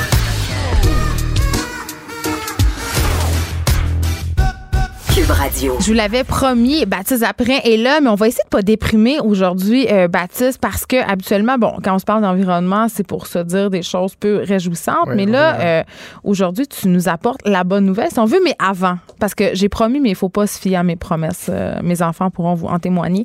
Il y a quand même une nouvelle déprimante, donc il faut absolument parler. Il y a un groupe d'experts intergouvernemental sur l'évolution du climat, donc vous le connaissez, c'est le GIEC qui arrive aujourd'hui avec un rapport un peu désastreux euh, ils nous apprennent en fait qu'il y a des changements climatiques qui sont enclenchés et qui sont un peu irréversibles. Donc là, on parle montée de la niveau des océans, euh, justement des petites îles qui sont menacées de subversion, des glaciers qui disparaissent. Sais, ces impacts-là dévastateurs du changement climatiques ben, sont déjà bien entamés, bien enclenchés. Évidemment, impossible de revenir en arrière. Baptiste Perrin, mais on peut retarder avec des gestes euh, bon, qu'il faudra poser, tels que prescrits par Greta Thunberg, qui fait beaucoup jaser prescrit ces derniers jours. Ben, Greta Thunberg prescrit de suivre ce que dit la science. Que, ben, oui. Dans le GIEC, donc... Euh, mais en tout cas, donc, une. Je vous avais promis que ça serait pas déprimant, mais les modifications de l'océan ne s'arrêteront pas soudainement. Ben, hein? c'est pas c'est pas c'est pas du jour au lendemain. De toute façon, ce sont des changements qui sont euh, à, long terme, mais c'est sûr que là, ce on entendait parler, il y avait déjà des il y avait déjà eu quelques fuites sur ce rapport du GIEC. Là, puis on, entendait déjà parler que même si on arrive, euh, mais il faut baisser les émissions, mais ça va seulement ralentir. Voilà. Puis actuellement, on se dit que ben la température risque globalement de se réchauffer de 3 à 4 degrés. 600 ans, on va tous mourir. J'arrête pas de le dire. Mais en tout cas, ben, bon, là, on est mourir, non? Je pense qu'on a échoué pour le, le, positivisme de ta chronique. bon, écoute, euh, Baptiste Apérin, chef de marque en cinq minutes. Là, tu nous parles aujourd'hui. On essaie, de, on essaie un peu de se motiver. On essaie de se dire que il y a des petits gestes qu'on pose là qui ont des effets positifs puis qu'on peut réparer certaines affaires, dont la couche d'ozone. C'est ça qu'il faut faire. Ben oui, c'est la couche d'ozone, c'est un bel exemple de, euh, qui, de, pour montrer que quand on se mobilise, quand euh, les pouvoirs publics euh, prennent des décisions que le privé suit, ouais. ben ça fonctionne. Là, on se souvient le trou de la couche d'ozone. Ah, écoute, quand j'étais petite là, parce que moi je suis en 82, c'était le gros sujet, le trou. J'avais peur moi de et ça. Et on s'en est rendu compte ça dans les années 80 que la couche d'ozone se, se trouait. On a plus le droit de se mettre du spray net, Baptiste. Et c'est ça parce que la couche d'ozone ça protège des rayons du soleil, donc euh, ça évite des cancers, tout ça. Et il y avait un, il y avait un trou. Enfin, la couche était plus plus fine, moins moins épaisse, donc protégeait moins. On s'en est rendu compte. On s'est rendu compte que c'était à cause de de certains de certaines certains gaz qu'on utilisait, les, les, les, CDC, on va appeler les CFC. Le pardon. tout le spray net qu'on se mettait dans les années 80, le tout perte, incidence directe sur le trou. C'est ça. Mais bon, c'est des gaz qu'on retrouve aussi euh, dans qu'on retrouve dans, dans, les frigos, dans les aérosols, ouais. tout un tas de produits, dans les dans les produits ménagers. Bon, mais dans les en 86, je crois, enfin dans les dans les années 80, il y a eu des plein de décisions publiques pour euh, limiter ou interdire, interdire la production de, de, de, de, ces, de ces gaz-là. Et euh, ben ça, ça a fonctionné petit à petit à petit. Euh, ça n'a pas totalement disparu, mais la, la, production est en, est en forte baisse. Et le résultat, c'est qu'aujourd'hui, alors aujourd'hui, je pense que c'est cette, cette année, là, on a les, les, le dernier constat sur la couche, sur la couche d'ozone, c'est que oui, elle se reconstitue d'environ 1 à 3% par décennie. Et que, pas tant que ça, là. Ouais, mais à ce rythme-là. Faut continuer à faire attention. Elle n'était pas réduite à 1 non plus. Non. Mais ça veut dire que d'ici 2000, à ce rythme-là, d'ici 2060, elle sera 100% rétablie. Si on n'y est pas trop. Voilà si, on, voilà, si on continue. Si on continue ce qu'on qu qu Si on fait. continue notre beau. Euh, okay, voilà, c'est okay. possible. OK. Puis, euh, soyons chauvins. Soyons chauvins. Euh, au Québec, on fait des progrès euh, sur notre émission de CO2. Oui. Il y a une, quand même une baisse euh, qui est substantielle, est je ça. crois. C'est ça. C'était une occasion de, rap de rappeler ça. C'est qu'on a. La dernière grande étude euh, là-dessus étudié la, la, la, production de CO2 au Québec euh, en 1990 et en 2015 pour comparer les deux. Donc, donc c'est un grand laps de voilà, temps. C'est ça. Et, et donc, ben, dans, dans ce laps de temps, euh, le, le, Québec a produit euh, presque 9 8,8 de ah, CO2 en moins. à 9, là, soyons Allez, fous. 9 mais oui, mais parce que pendant ce temps-là, la population a augmenté de 18% Donc c'est quand même Donc quand même euh, proportionnellement, c'est un grand pas c'est quand de même géant. c'est quand même intéressant. Et ça voilà qu'est-ce qui s'est passé? Bon ben c'est l'industrie qui a beaucoup euh, le secteur industriel qui était qui est reconnu très polluant qui ils ont qui fait beaucoup... leur devoir Oui, ils ont fait leur, ils ont fait leur devoir aujourd'hui aujourd'hui. C'est ça. Ben oui. Mais aujourd'hui l'industrie c'est quand même un gros c'est quand même encore un gros joueur, c'est le, le secteur industriel produit 30% des gaz à effet de serre euh, du Québec.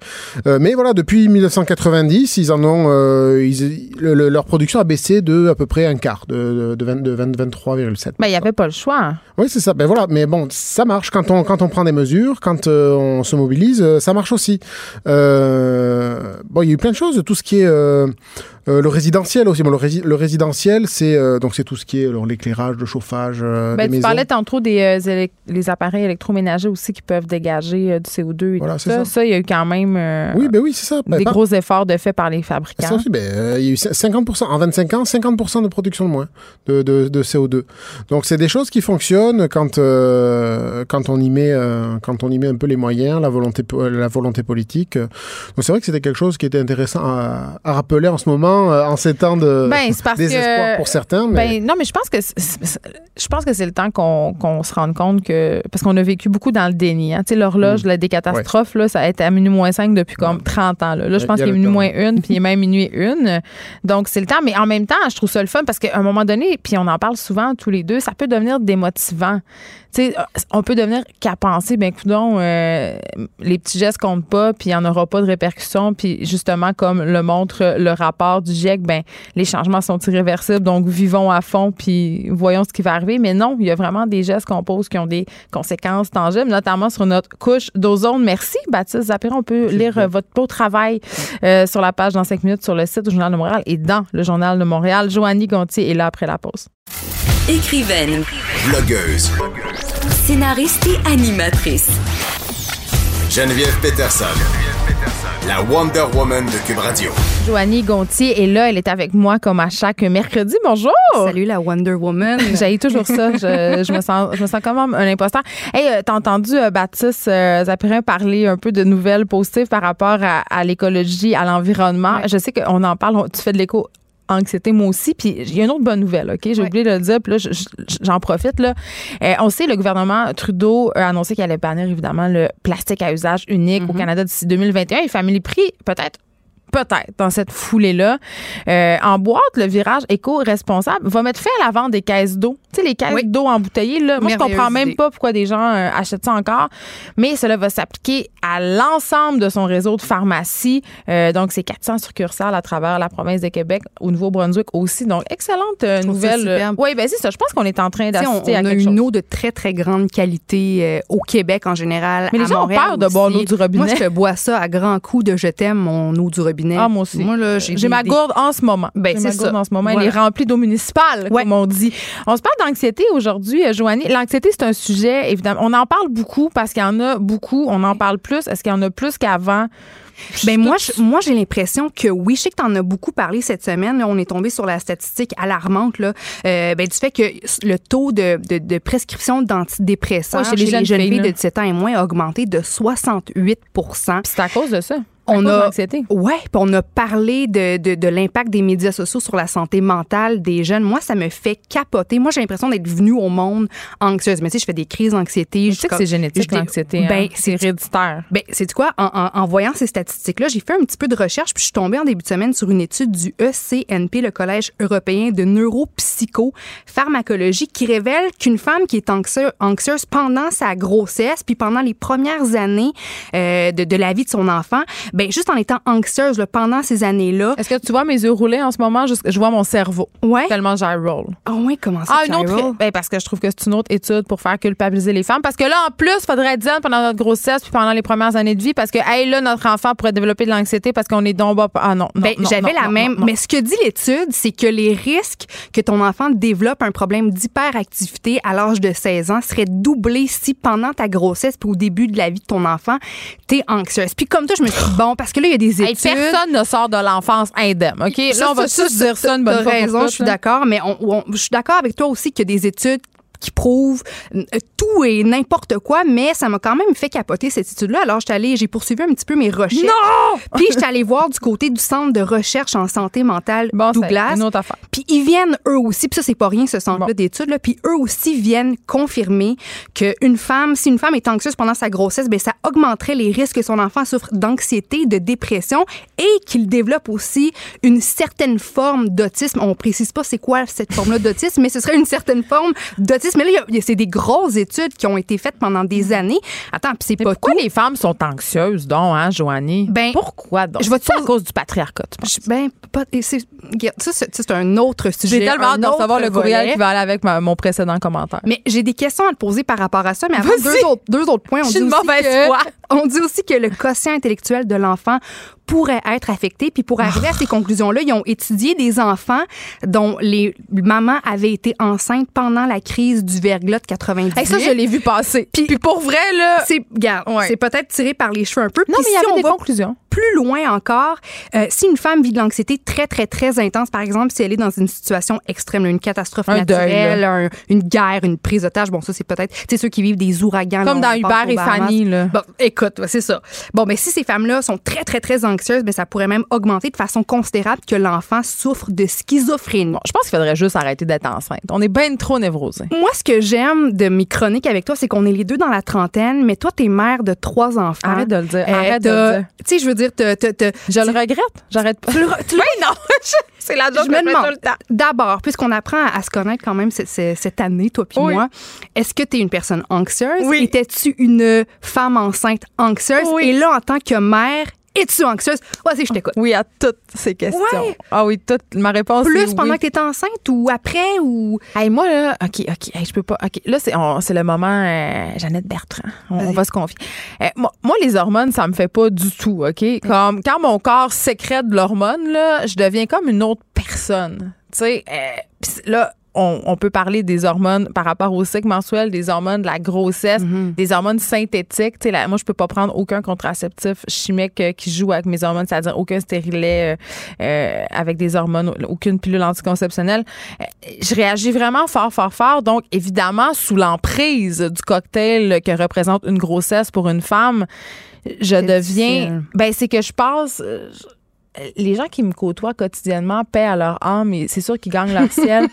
Euh, parce que je suis assez, euh, assez extrême comme fille. Là. Je suis très contente ou soit très. Tu sais, mes humeurs sont à l'image de ma personnalité, c'est-à-dire extrême. Euh, donc oui, quand j'étais enceinte, j'étais bien, bien stressée, mais j'étais toutes sortes d'autres affaires aussi. j'étais, mais j'étais pas la fille qui lisait les 400 livres de grossesse. Là. Ça, je, m'en foutais un peu, mais, mais je stressais beaucoup sur euh, l'accouchement, moi. J'avais ah très, très peur. J'étais très, très anxieuse de, cette affaire. Comment ça J'avais raison. Oui. Très mal. Oh oui. puis là, maintenant, aujourd'hui, est-ce que tu t'es mère poule? Est-ce que tu es très anxieuse par rapport à tes enfants plus que plus que par rapport à toi-même? Ben, euh, est-ce que je suis mère poule et anxieuse? Moi, moi, je suis enfant unique, OK? Puis ma mère, là, euh, son nom, c'est vraiment la mère poule. Ma mère, c'est la, la, personne qui anticipe le danger le plus important. On l'appelait Steven Spielberg. tu sais, elle le pire danger, là, si tu traverses la rue, même si c'est 4 heures du matin, peut-être qu'il pourrait avoir une vanne de bois. Parce que le gars, il aurait peut-être raté son, son chargement. Puis là, il serait là. Puis là, tu c'est tout le temps le, scénario. Elle, elle, pense à tout. Elle se fait le pire scénario catastrophe. Je suis un peu là-dedans, mais j'essaie de pas trop euh, écouter cette voix-là, euh, laisser avoir de l'emprise sur moi. Euh, mais c'est sûr que là, euh, je découvre, tu sais, cette année, je vis des grands bouleversements dans ma maternité parce que ma fille rentre au secondaire. Fait que j'ai accès à un tout nouveau pan dans anxiété, je te mm. dirais.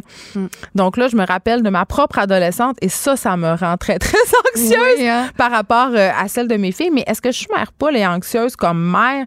Euh, non. Tu sais, euh, je vais donner un exemple super concret. ma fille Alice a été hospitalisée à l'âge de deux ans. Elle avait un virus respiratoire.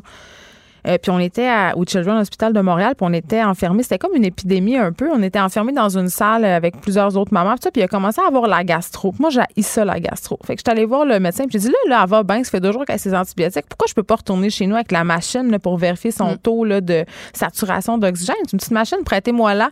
Puis le médecin a fait, OK, vous, vous n'êtes pas une maman stressée, je vais vous expliquer le pourquoi du comment, puis allez-y. Fait que moi, je suis très... Euh, j'ai les choses bien en main, mais je, mais je vais être anxieuse pour des affaires anodines. Comme? Ben, genre n'importe quoi. Ma fille a un bleu sur la cuisse, elle a automatiquement la leucémie. Ça, c'est sûr. Mais j'essaie de pas, j'essaie de pas faire trop un regard d'effroi. mais tu sais, je suis très gentille. Hypochondriaque, mais pour la, pour tout le monde. la sécurité, pour tout le monde autour de toi. Tu sais, je suis, euh, je suis la mère qui, tu sais, attache-toi en auto, mets ta veste de saut. Tu sais, je suis très sécurité, là. Tu sais, santé, sécurité au travail, c'est moi. C'est toi, c'est toi. J'aurais aimé, ça être un parent, Tu sais, j'aime ça, j'aurais aimé ça être un parent secours. Tu sais, je suis très, je suis à mon affaire. Mais, je suis que tu es une mère cool, pareil. Mais est-ce que tu remarques que ben, tes enfants. Je suis plus cool que les. Je suis plus permissive que les autres mères, mais ça fait pas de moi une mère moins sévère. Non, c'est quand même une nuance. Mais je, je, me qualifierais pas d'une mère euh, anxieuse. OK. Je, me, je dirais pas ça. Puis, puisque tu l'as été donc pendant ta grossesse quand même, est-ce que tu remarques euh, des, des caractéristiques là, de l'anxiété? Ah, mais euh, l'anxiété, c'est. Je disais, c'est héréditaire, puis ma mère en souffre. Moi, j'en souffre un peu. Puis, ma,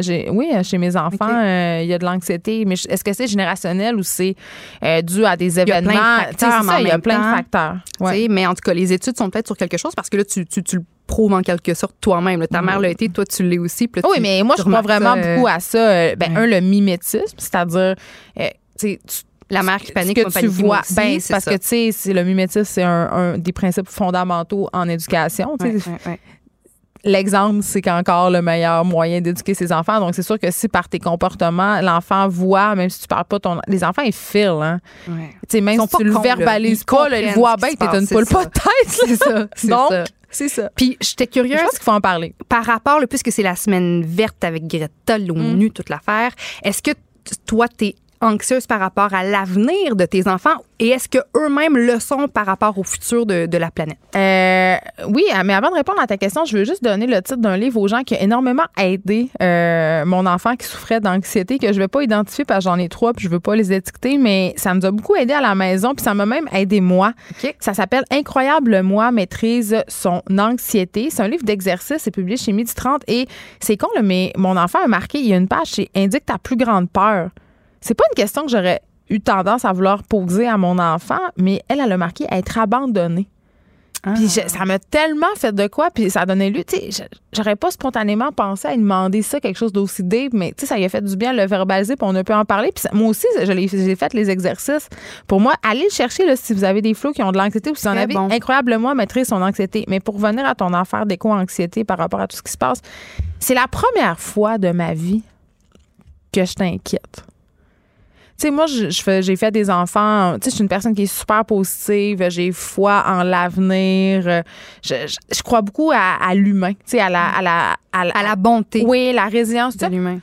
Puis là, euh, pour la première fois de ma vie, je commence à, me dire, hé là là, j'ai peur. J'ai peur pour la suite du monde. Vraiment. Puis mes, mes enfants, euh, c'est un sujet dont on parle beaucoup. Ma fille euh, en secondaire 1 va aller marcher vendredi. Malheureusement, je peux pas y aller avec elle parce que je vais être ici avec vous. Euh, sauf que c'est la première fois que je me dis, là, euh, parce que ça, on est beaucoup dans le déni, on est beaucoup dans euh, la pensée magique, mais là, je suis en train de me dire, hey, ça va peut-être arriver, là, il va peut-être avoir l'extinction de la race humaine. Ça va peut-être arriver. Puis on va peut-être vivre dans une planète qui manque de ressources. On va peut-être vivre dans une planète où il va y avoir des guerres parce que l'eau est plus potable. fait que chaque, ça commence. On est peut-être la dernière génération pour qui, vrai. Qui, qui va l'avoir un peu plus facile, si on veut, peut-être. C'est ça. Puis là, je me dis, tu sais, tantôt, tu disais, tu sais, je niaisais, je, je regrette, j'ai fait trois enfants, mais je regrette pas mes enfants, je regretterai jamais. Sauf que est-ce que je ferais trois enfants maintenant en sachant tout ce que je sais? Tu sais, moi, je te pose la question, tu as 31, t'en veux-tu un enfant? En ce moment, je te à la lueur, non. c'est ça. Moi, je veux pas d'enfant. Euh, puis, tu sais, je veux dire, je sais que des, quand même, au niveau environnemental, il y a, justement, on est tellement en, en dénatalisme, là. Oui, oui ben, on est tellement en période de, de, de crise qu'il y a quand même des articles où on peut lire des bonnes nouvelles concernant euh, l'environnement. Ça existe. Donc, je veux pas dire que j'ai perdu totalement espoir, mais moi, je veux dire, je suis déjà à la base euh, éco-anxieuse. Je suis déjà anxieuse en général dans envie. Là, j'ai de la misère à me gérer moi-même. Fait que c'est sûr que si j'ai des enfants, avoir un enfant, ben tu l'aimes plus que tout au monde.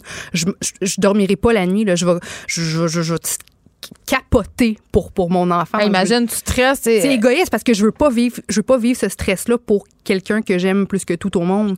Déjà que j'en vis sans en, en, en avoir. on est trop d'humains sur la terre. En plus, en plus. Faire un enfant, c'est un euh, geste vraiment égoïste, là, à la ben, base. Parce que je me dis, au pire, si je veux vraiment avoir cette vie de famille, là, il y a plein de petits-enfants en ce moment. Qui sont déjà dans des pays où il y a de la guerre, qui ont plus de parents. Les parents sont morts de maladie, des, des enfants qui ont rien à se mettre sous la dent. Ben, si je veux vraiment cette vie de famille-là, je vais adopter.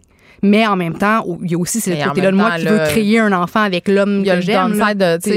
C'est super beau ce que tu dis, mais en même temps, euh, adopter des enfants de ces diasporas-là, c'est pas, ça se fait pas en claquant des doigts. Il y a des enjeux. C'est difficile. aussi, euh, c'est pas comme une longue croisière. Euh, l'adoption comme rédemption, pour en parler longtemps, comme façon de se sentir une bonne personne aussi. Mm. Mais ceci dit, euh, moi, c'est ça. Vraiment, là, je sais pas. Euh, les gens qui font des enfants en ce moment, là, dans la, le climat social dans lequel on est, je les trouve euh, pas égoïstes, je, je, veux pas dire ça, mais, mais c'est peut-être un geste de révolte aussi. Puis une espèce de. un geste de, ben, révolte? ouais, c'est vraiment une action citoyenne pour dire, ben moi, j'y crois, j'y crois à l'avenir de notre planète, puis on va mettre au monde une génération qui vont peut-être la sauver, mais ben, est-ce qu'il est trop tard? Mais on est wiry, excuse-moi le terme, là, comme ça. On est des animaux. Je veux dire, ton corps, là, tes seins, ton utérus, tes ovaires, tes que trompes de que fallope, mes, mes, mes, hormones qui m'ont fait faire les enfants? Non, mais t'es es faite pour avoir un enfant. Ben oui, le, J'en ai cinq avec mon chum. Vagin, comme la seule raison pourquoi ça, ça existe, c'est pour qu'on se, se, je sais. Pour, c'est tellement fort, c'est tellement atavique. C'est ça. Tu sais, moi, j'ai, on a cinq enfants en famille reconstituée, puis on s'entend qu'en avoir un sixième, ça serait, ça serait complète. Non. OK, on, c'est, sûr que c'est non, là. Des fois, je me surprends à le regarder, puis je suis comme, J'aimerais ah, ça. Avec lui. Un petit tête qui, qui naît. À quoi il ressemblerait? Puis je suis hey, wow, calme-toi. Puis là, je regarde mon cycle, puis je veux. C'est fort, là. Fort, mais regarde, moi, je, moi, je le vis, là, j'ai 31 ans, puis... C'est beaucoup d'informations sur mon cycle, J'ai, j'ai jamais été, euh, tu sais, je veux dire, j'ai jamais, jamais sur les, j'ai jamais ovulé. J'ai jamais trippé sur les enfants tant que ça. Puis là, mon corps m'envoie des signaux qu'il faudrait donc. Puis là, je ah, c'est ton horloge biologique? Là, oui, en titi, là, là, je trouve ça beau. J'ai envie ah, de les prendre. Je vais te prêter les miens, j'en ai trois. Cute. Mais après trois secondes, je te le redonne, puis je veux plus rien savoir. Hey, mon fils, là, quand il va t'avoir euh, refusé trois repas de suite parce qu'il aime pas ça, puis deux minutes plus tard, il a faim, puis il renverse tout son verre de lait sur le divan, puis ça peut le kenny pendant deux semaines, là. Tu, tu, tu ben, c'est comme je, me, je me considère comme la pire tante mes deux sœurs ah, t'aimes pas tant ça. Ben je, je tu sais, je veux dire, j'ai vois, j'ai vois, je suis vraiment une mauvaise personne. moi, j'aime aucun enfant à part les miens, là. Dire, ma mère a dit, tu vas voir quand ça va être les tiens, mais. Non, mais moi, euh, j'ai des amis qui viennent avec leur bébé, puis je suis comme, ah, ah. fais-le donc, garde, tu sais, hein. Puis j'ai des amis qui sont en garde partagée aussi, puis quand c'est le temps, j'ai l'air d'une horrible personne. Mais non, moi, je suis, je dis, je dis moi, tout en a. Moi, je, je veux dire, m'écraser à terre, puis jouer au camion avec mon fils. Ah, je le trouve beau, bon, capable, mais j'ai pas envie de jouer avec, puis j'ai pas envie d'y parler parce que je comprends pas ce qu'il me dit. Je sais, moi, ça m'énerve, puis mon ami, euh, meilleures amies en garde partagée. Puis quand j'écris pour savoir si je vais faire quelque chose avec elle, je suis comme, bah, est-ce que tu as tes enfants? Là, elle fait oui. Je fais, ah, OK. Parce que moi, quand j'ai pas mes enfants, je voudrais savoir d'aller passer une soirée avec des gens qui en ont. Ça. Hey, je, suis désolée. Pour vrai, je, quand je dis ça, je me, c'est très mal, c'est très mal vu de dire ça. Ben non. Je- oui, oui, je pense je sais pas, que- je pense que t'es Hey, pas la seule. Excuse-moi, j'ai fait une chronique dans Journal de Montréal pour dire que je trouvais quand même ça cool des fois la guerre partagée, puis j'ai eu un avalanche de haine incroyable. On n'a pas le droit de dire ça. On faut que s'accomplir par nos enfants. Puis surtout quand on est une femme, si on s'accomplit pas totalement dans notre maternité, on est vraiment c'est une la, mauvaise la- personne. la chose la plus niaiseuse que j'ai entendue parce que Merci. il y, a des- il y a des mères qui, dès qu'elles ont des enfants, ne deviennent que des mères. Ce Parce sont plus ils vont des des enfants, professionnels, même. ce sont plus des femmes, ce sont plus des femmes avec une sexualité ou du désir, puis des ambitions, puis, puis c'est ça, que des mères, que des mamans. Ça, je, ça, je trouve ça, je trouve ça. Mon père disait, euh, il se barre le plaisir. c'est ça. Qu'ils ont des enfants, ils se barrent le plaisir. Bon, il avait pas tort, ton père. Je trouve, ça, je trouve ça finit bien, ce segment-là. Ouais. Merci, Joanne Hey, merci à Gontier. toi, merci. retour mercredi prochain. Écrivaine, Blogueuse. scénariste et animatrice. Geneviève Peterson. La Wonder Woman de Cube Radio. Elle a quatre enfants et elle ne regrette rien, mesdames et messieurs. Émilie Ouellette, humoriste, elle est là et elle va nous parler du Terrible 2. Mais je sais pas si tu nous as entendu avec euh, Joanie euh, Gontier précédemment pendant que tu attendais. Qu'est-ce que t'as dit? Ben, j'ai dit que, on je disais que je m'inquiétais. C'était la première fois que je m'inquiétais pour l'avenir de mes enfants. Tu sais, avant l'éco-anxiété, puis genre l'écologie, tout ça, ça me serait pas, ben, mais je me disais, ah, ça va bien aller, on capote, on fait, tu sais, on en met. Puis c'est Ouais. normal, là, les médias, on aime ça s'emparer des Oui. sujets, puis tout ça. Mais là, vraiment, là, je me dis. Là, t'as un wake-up call, genre. Ben, non, non, j'ai j'ai peur. J'ai peur Ah pour oui? vrai. Tu comprends? oui. Est-ce que tes enfants sont stressés? Mes enfants sont très stressés, puis c'est un sujet dont on parle beaucoup. Ma fille va aller marcher vendredi. Je sais Oui, pas si toi, tu vas y aller avec tes enfants. C'est ton genre, tu sais, espèce oui. d'hippie militant. Mais ça. Euh, mais, tu sais, mettons, je te pose une question, OK? je réponds. Je sais, c'est pour ça que je te la pose. mettons, là, là, Oui. en 2019, là, si t'as recommencé, là, quatre enfants, oui ou non? Bon, mais là, je les connais. Non, non, OK, on enlève ça, là. Je sais, c'est comme des poules, tu veux pas manger parce que tu les connais, puis je comprends, là, mais j'ai... Oui, c'est vrai. Mes enfants, c'est pareil comme des poules. Ben, c'est pareil, là, tu veux pas manger les poules que tu connais, puis là, tu veux pas retourner des enfants que tu connais. Mais mettons que tu t'es connais pas, puis que là, tu te poses la question, t'es Émilie Ouellette 2019. J'ai- j'ai- T'as-tu des enfants dans ce Ben contexte-là? Oui, Ouais, oui, oui, j'en aurais pareil. Ben oui, j'en aurais pareil, puis j'en aurais quatre pareils, mais puis parce que je crois quand même à Parce que t'es inconséquente, puis que t'es- tu t'en fous qui meurt brûlé. non, pas dans ce sens-là. Je voir lequel des quatre va survivre. C'est comme un Hunger déjà, Games. t'es-tu déjà demandé ça? Moi, je me suis déjà demandé Ben ça. oui. Je me suis demandé ça. Mettons que je te. C'est épouvantable. Mettons que J'avais vu le film Tsunami. Puis j'étais comme, mettons que Tsunami, la main duquel Ouais. je lâche. Puis Oui. force est d'admettre que tu lâches la main du plus vieux. Mais tu sais que c'est moins, arrivé- c'est le, mo- c'est le, le plus autonome, c'est le plus de chances de survie. Absolument, mais c'est arrivé au Japon, tu le sais, cette histoire-là est arrivée pour sais, vrai. Puis elle a lâché la main de son plus vieux qui, a- qui a- qui est resté vivant, en fait. Puis elle est morte avec son plus jeune? Non. OK. non, non, non, ils ont tous survécu. Mais je veux dire, je sais pas comment tu te, je sais pas comment tu te répares de ça, par exemple. Comment Non, à parce ton que enfant? tu l'as lâché. Oui, mais en même temps, d'un point de vue strictement rationnel, Oui. c'est ça qu'il faut que tu fasses. Est-ce que tu es capable de le faire sur le moment? Et moi, sérieux, là, ça serait la pire décision de toute ma vie. Mais c'est rare. Moi, j'avais Mais c'est rare que tu es dans un Ben, c'est rare que tu es dans un tsunami. Mais non, mais j'allais dire en même temps. le boulevard René Lévesque, mettons.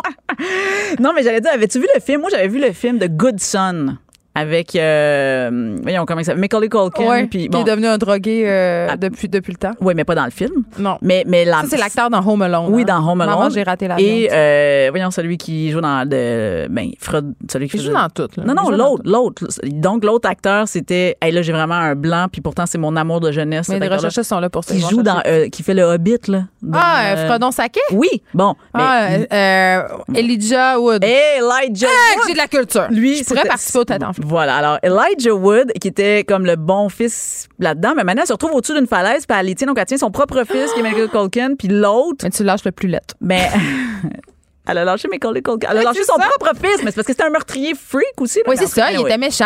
Il était méchant. Je l'ai vu ce film-là. Ah, Ben, Je fait du lâche ça- la main. Mais moi aussi, mais ça m'avait traumatisé Bon, pareil. ben, c'est réglé. C'est sûr qu'on pense à ça quand on a des enfants. Moi, je pense souvent, puis mes enfants, en fait, mes enfants vont me le demander carrément aussi. Ils vont faire comme, mettons qu'on est sur un bateau. Ah Oui, ça, vous jouez à ce jeu-là. Mettons qu'il faut que tu manges des credonnées ou du vomi. Là. Tu m'as déjà tout expliqué Ben ça. oui, c'est ça. Non, mais l'autre, là, genre, on est sur un bateau, puis Ouais. là, On se. Lequel, le, puis que le bateau coule, faut que tu lances un enfant, lequel? Ben, le plus Celui qui me pose des questions de jeu de merde. Non, non. Il y a toujours quelqu'un pour poser Mais là, de- euh, ça- on va parler d'autre chose, Oui. mais je, je conclurai ce, ce Oui. segment loufoque, cet aparté, en disant que peut-être qu'on pourrait avoir un tarif de groupe pour la thérapie parce qu'à deux, on a beaucoup, on a neuf enfants. On a- Donc, euh, Ça, moi, je, je trouve que c'est une excellente ah, idée. ils feront un tarif de groupe. On ferait une thérapie de groupe. Ça tout va être ensemble, deux mères. Remettez-vous de votre enfance avec Geneviève Peterson et Émilie Ouellet. un excellent podcast. Sept enfants, deux adultes. Eh, là, on se parle du fameux Terrible. oui, Tout le exactement. monde capote avec ça. Moi, ça me fait pas capoter.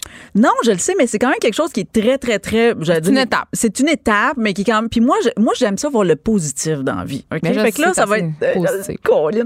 Fait que ça va être le positif du Terrible tout. Parce que l'affaire qui me gosse en tant On que mère- prend des notes. on prend des notes en calvin, puis on s'en rappelle.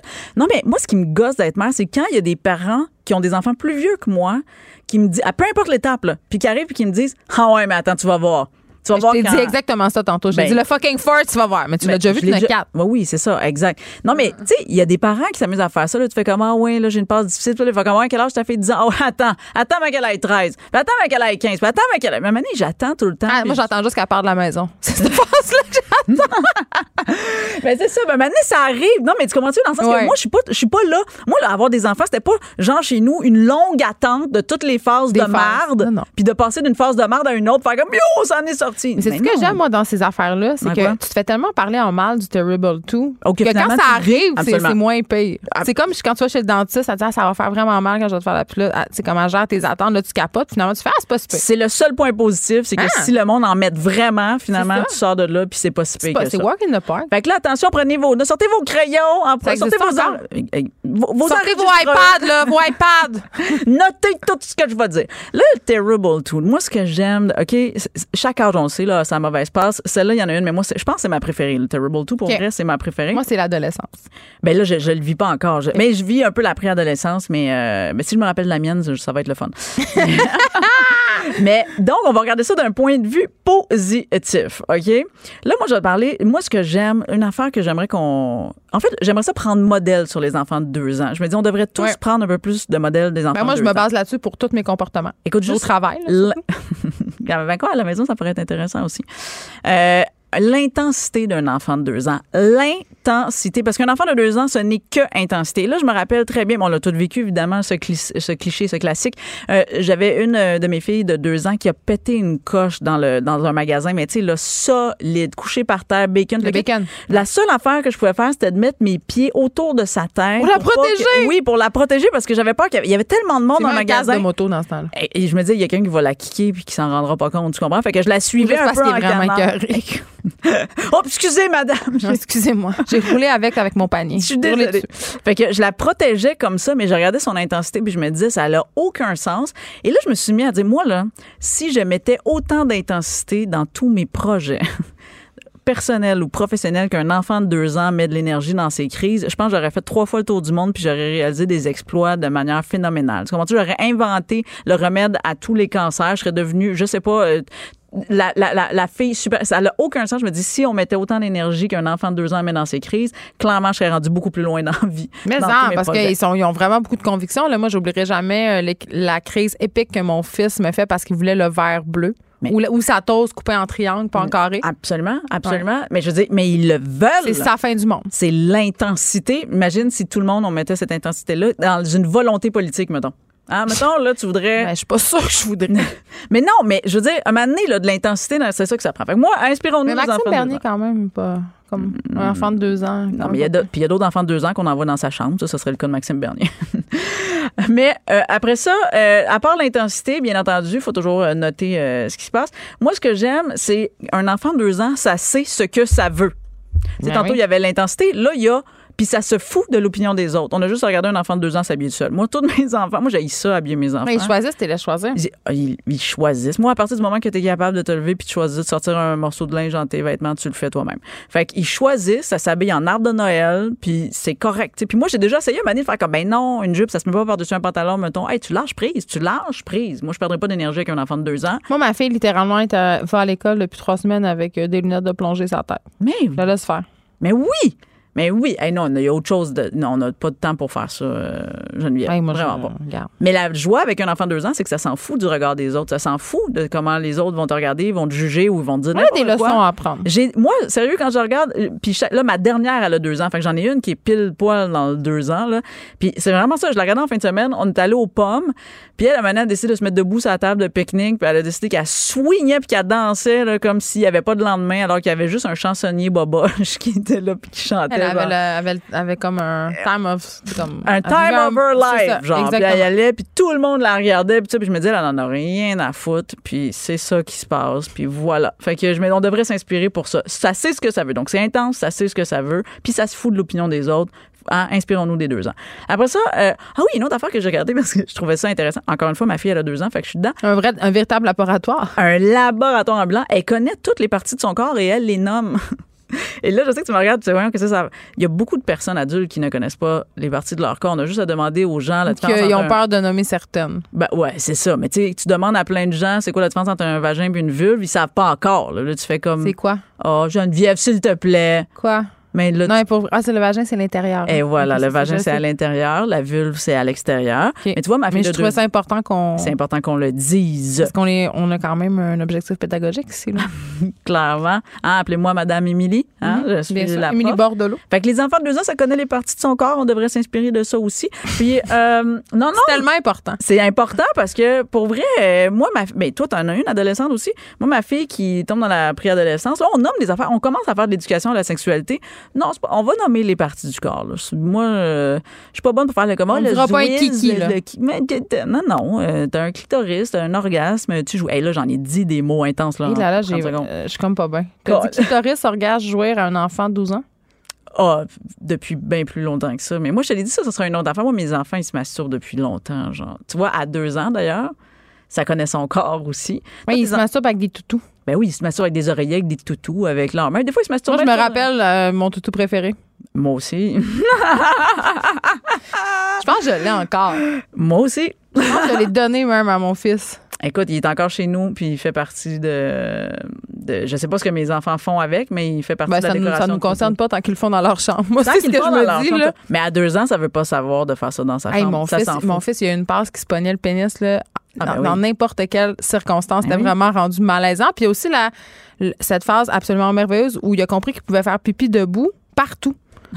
Donc, à un moment donné, on se promenait sur la rue Masson à Montréal. Il a Hmm. Pendant que j'avais le dos tourné, il a baissé son pantalon et il a fait pipi sur le trottoir comme un petit chien galeux. J'étais tellement Mais même pas- gênée Mais pas de collé. mourir. pas non, non, juste au grand juste vent. vent. au grand vent sur la rue Masson. Deux ans et demi. Mais c'est ça. Mais t'imagines-tu comment il se sentait bien? C'est- ouais, moi, moins. Moi, je On- me sentais moins bien. Puis les gens me jugeaient beaucoup, mais c'était pas de ma faute, là. J'étais Mais en train de, de. Je sais pas quoi faire. Je le regardais pas. Je devais C'est pas de regarder un homme. T'étais en train de faire autre chose sur Instagram. C'est ça. Mais euh, non, mais c'est ça. Fait suis en que, train de faire un selfie. en train de faire un selfie puis son fils il pisse à côté. Mais tu- on revient à l'étape 2, ça se fout de ce que ça. les autres pensent. Après ça, un enfant de deux ans, ça dit non et ça dit non souvent. C'est un peu comme moi. Mais moi, là, je devrais apprendre à plus dire non. Moi, là, des fois, on m'invite, on va dire comme, hey, samedi, on fait de l'affaire, puis des fois, ça me tente juste pas. Genre moi, je- Noël. Noël en famille, non.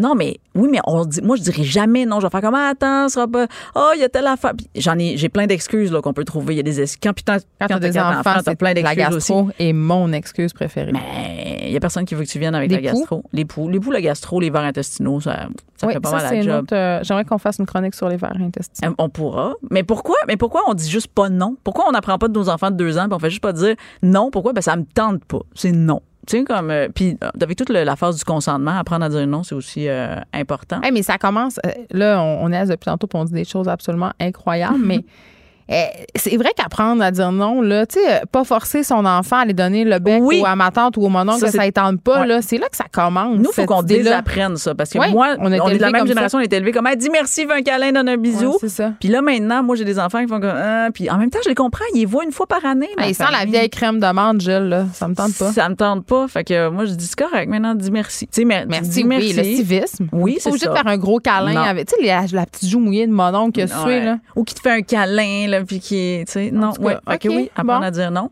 Puis je vais terminer en disant, euh, un enfant de deux ans, ça marche jamais. En fait, ça court, ça gambade tout le C'est temps. comme deux vitesses, hein. Arrêter ou full pin. Exact. Puis je me dis, t'imagines si on se déplaçait d'une place à l'autre en trottinant, nous autres aussi, on serait Ça plus serait heureux. vraiment lourd.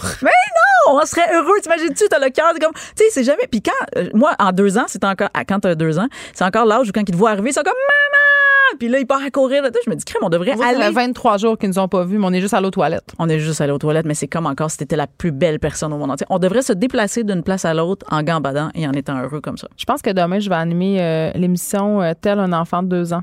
voilà. Ça pourrait donner des bonnes entrevues, surtout Intense. avec nos politiciens.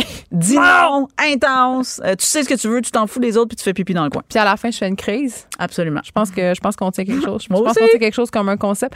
Merci, Émilie Ben, ça fait plaisir. Puis pour vrai, là, arrêtez de capoter avec le Terrible Non. 2, là. Puis, ou capoter, puis ça va être moins pire que ce que vous De aviez toute façon, ça va passer. Fait que, Ah oui, hein, tout, ma mère, le meilleur conseil de mère. ah oui. Tout passe. On se laisse là-dessus. Tout passe, même l'émission parce qu'elle est finie.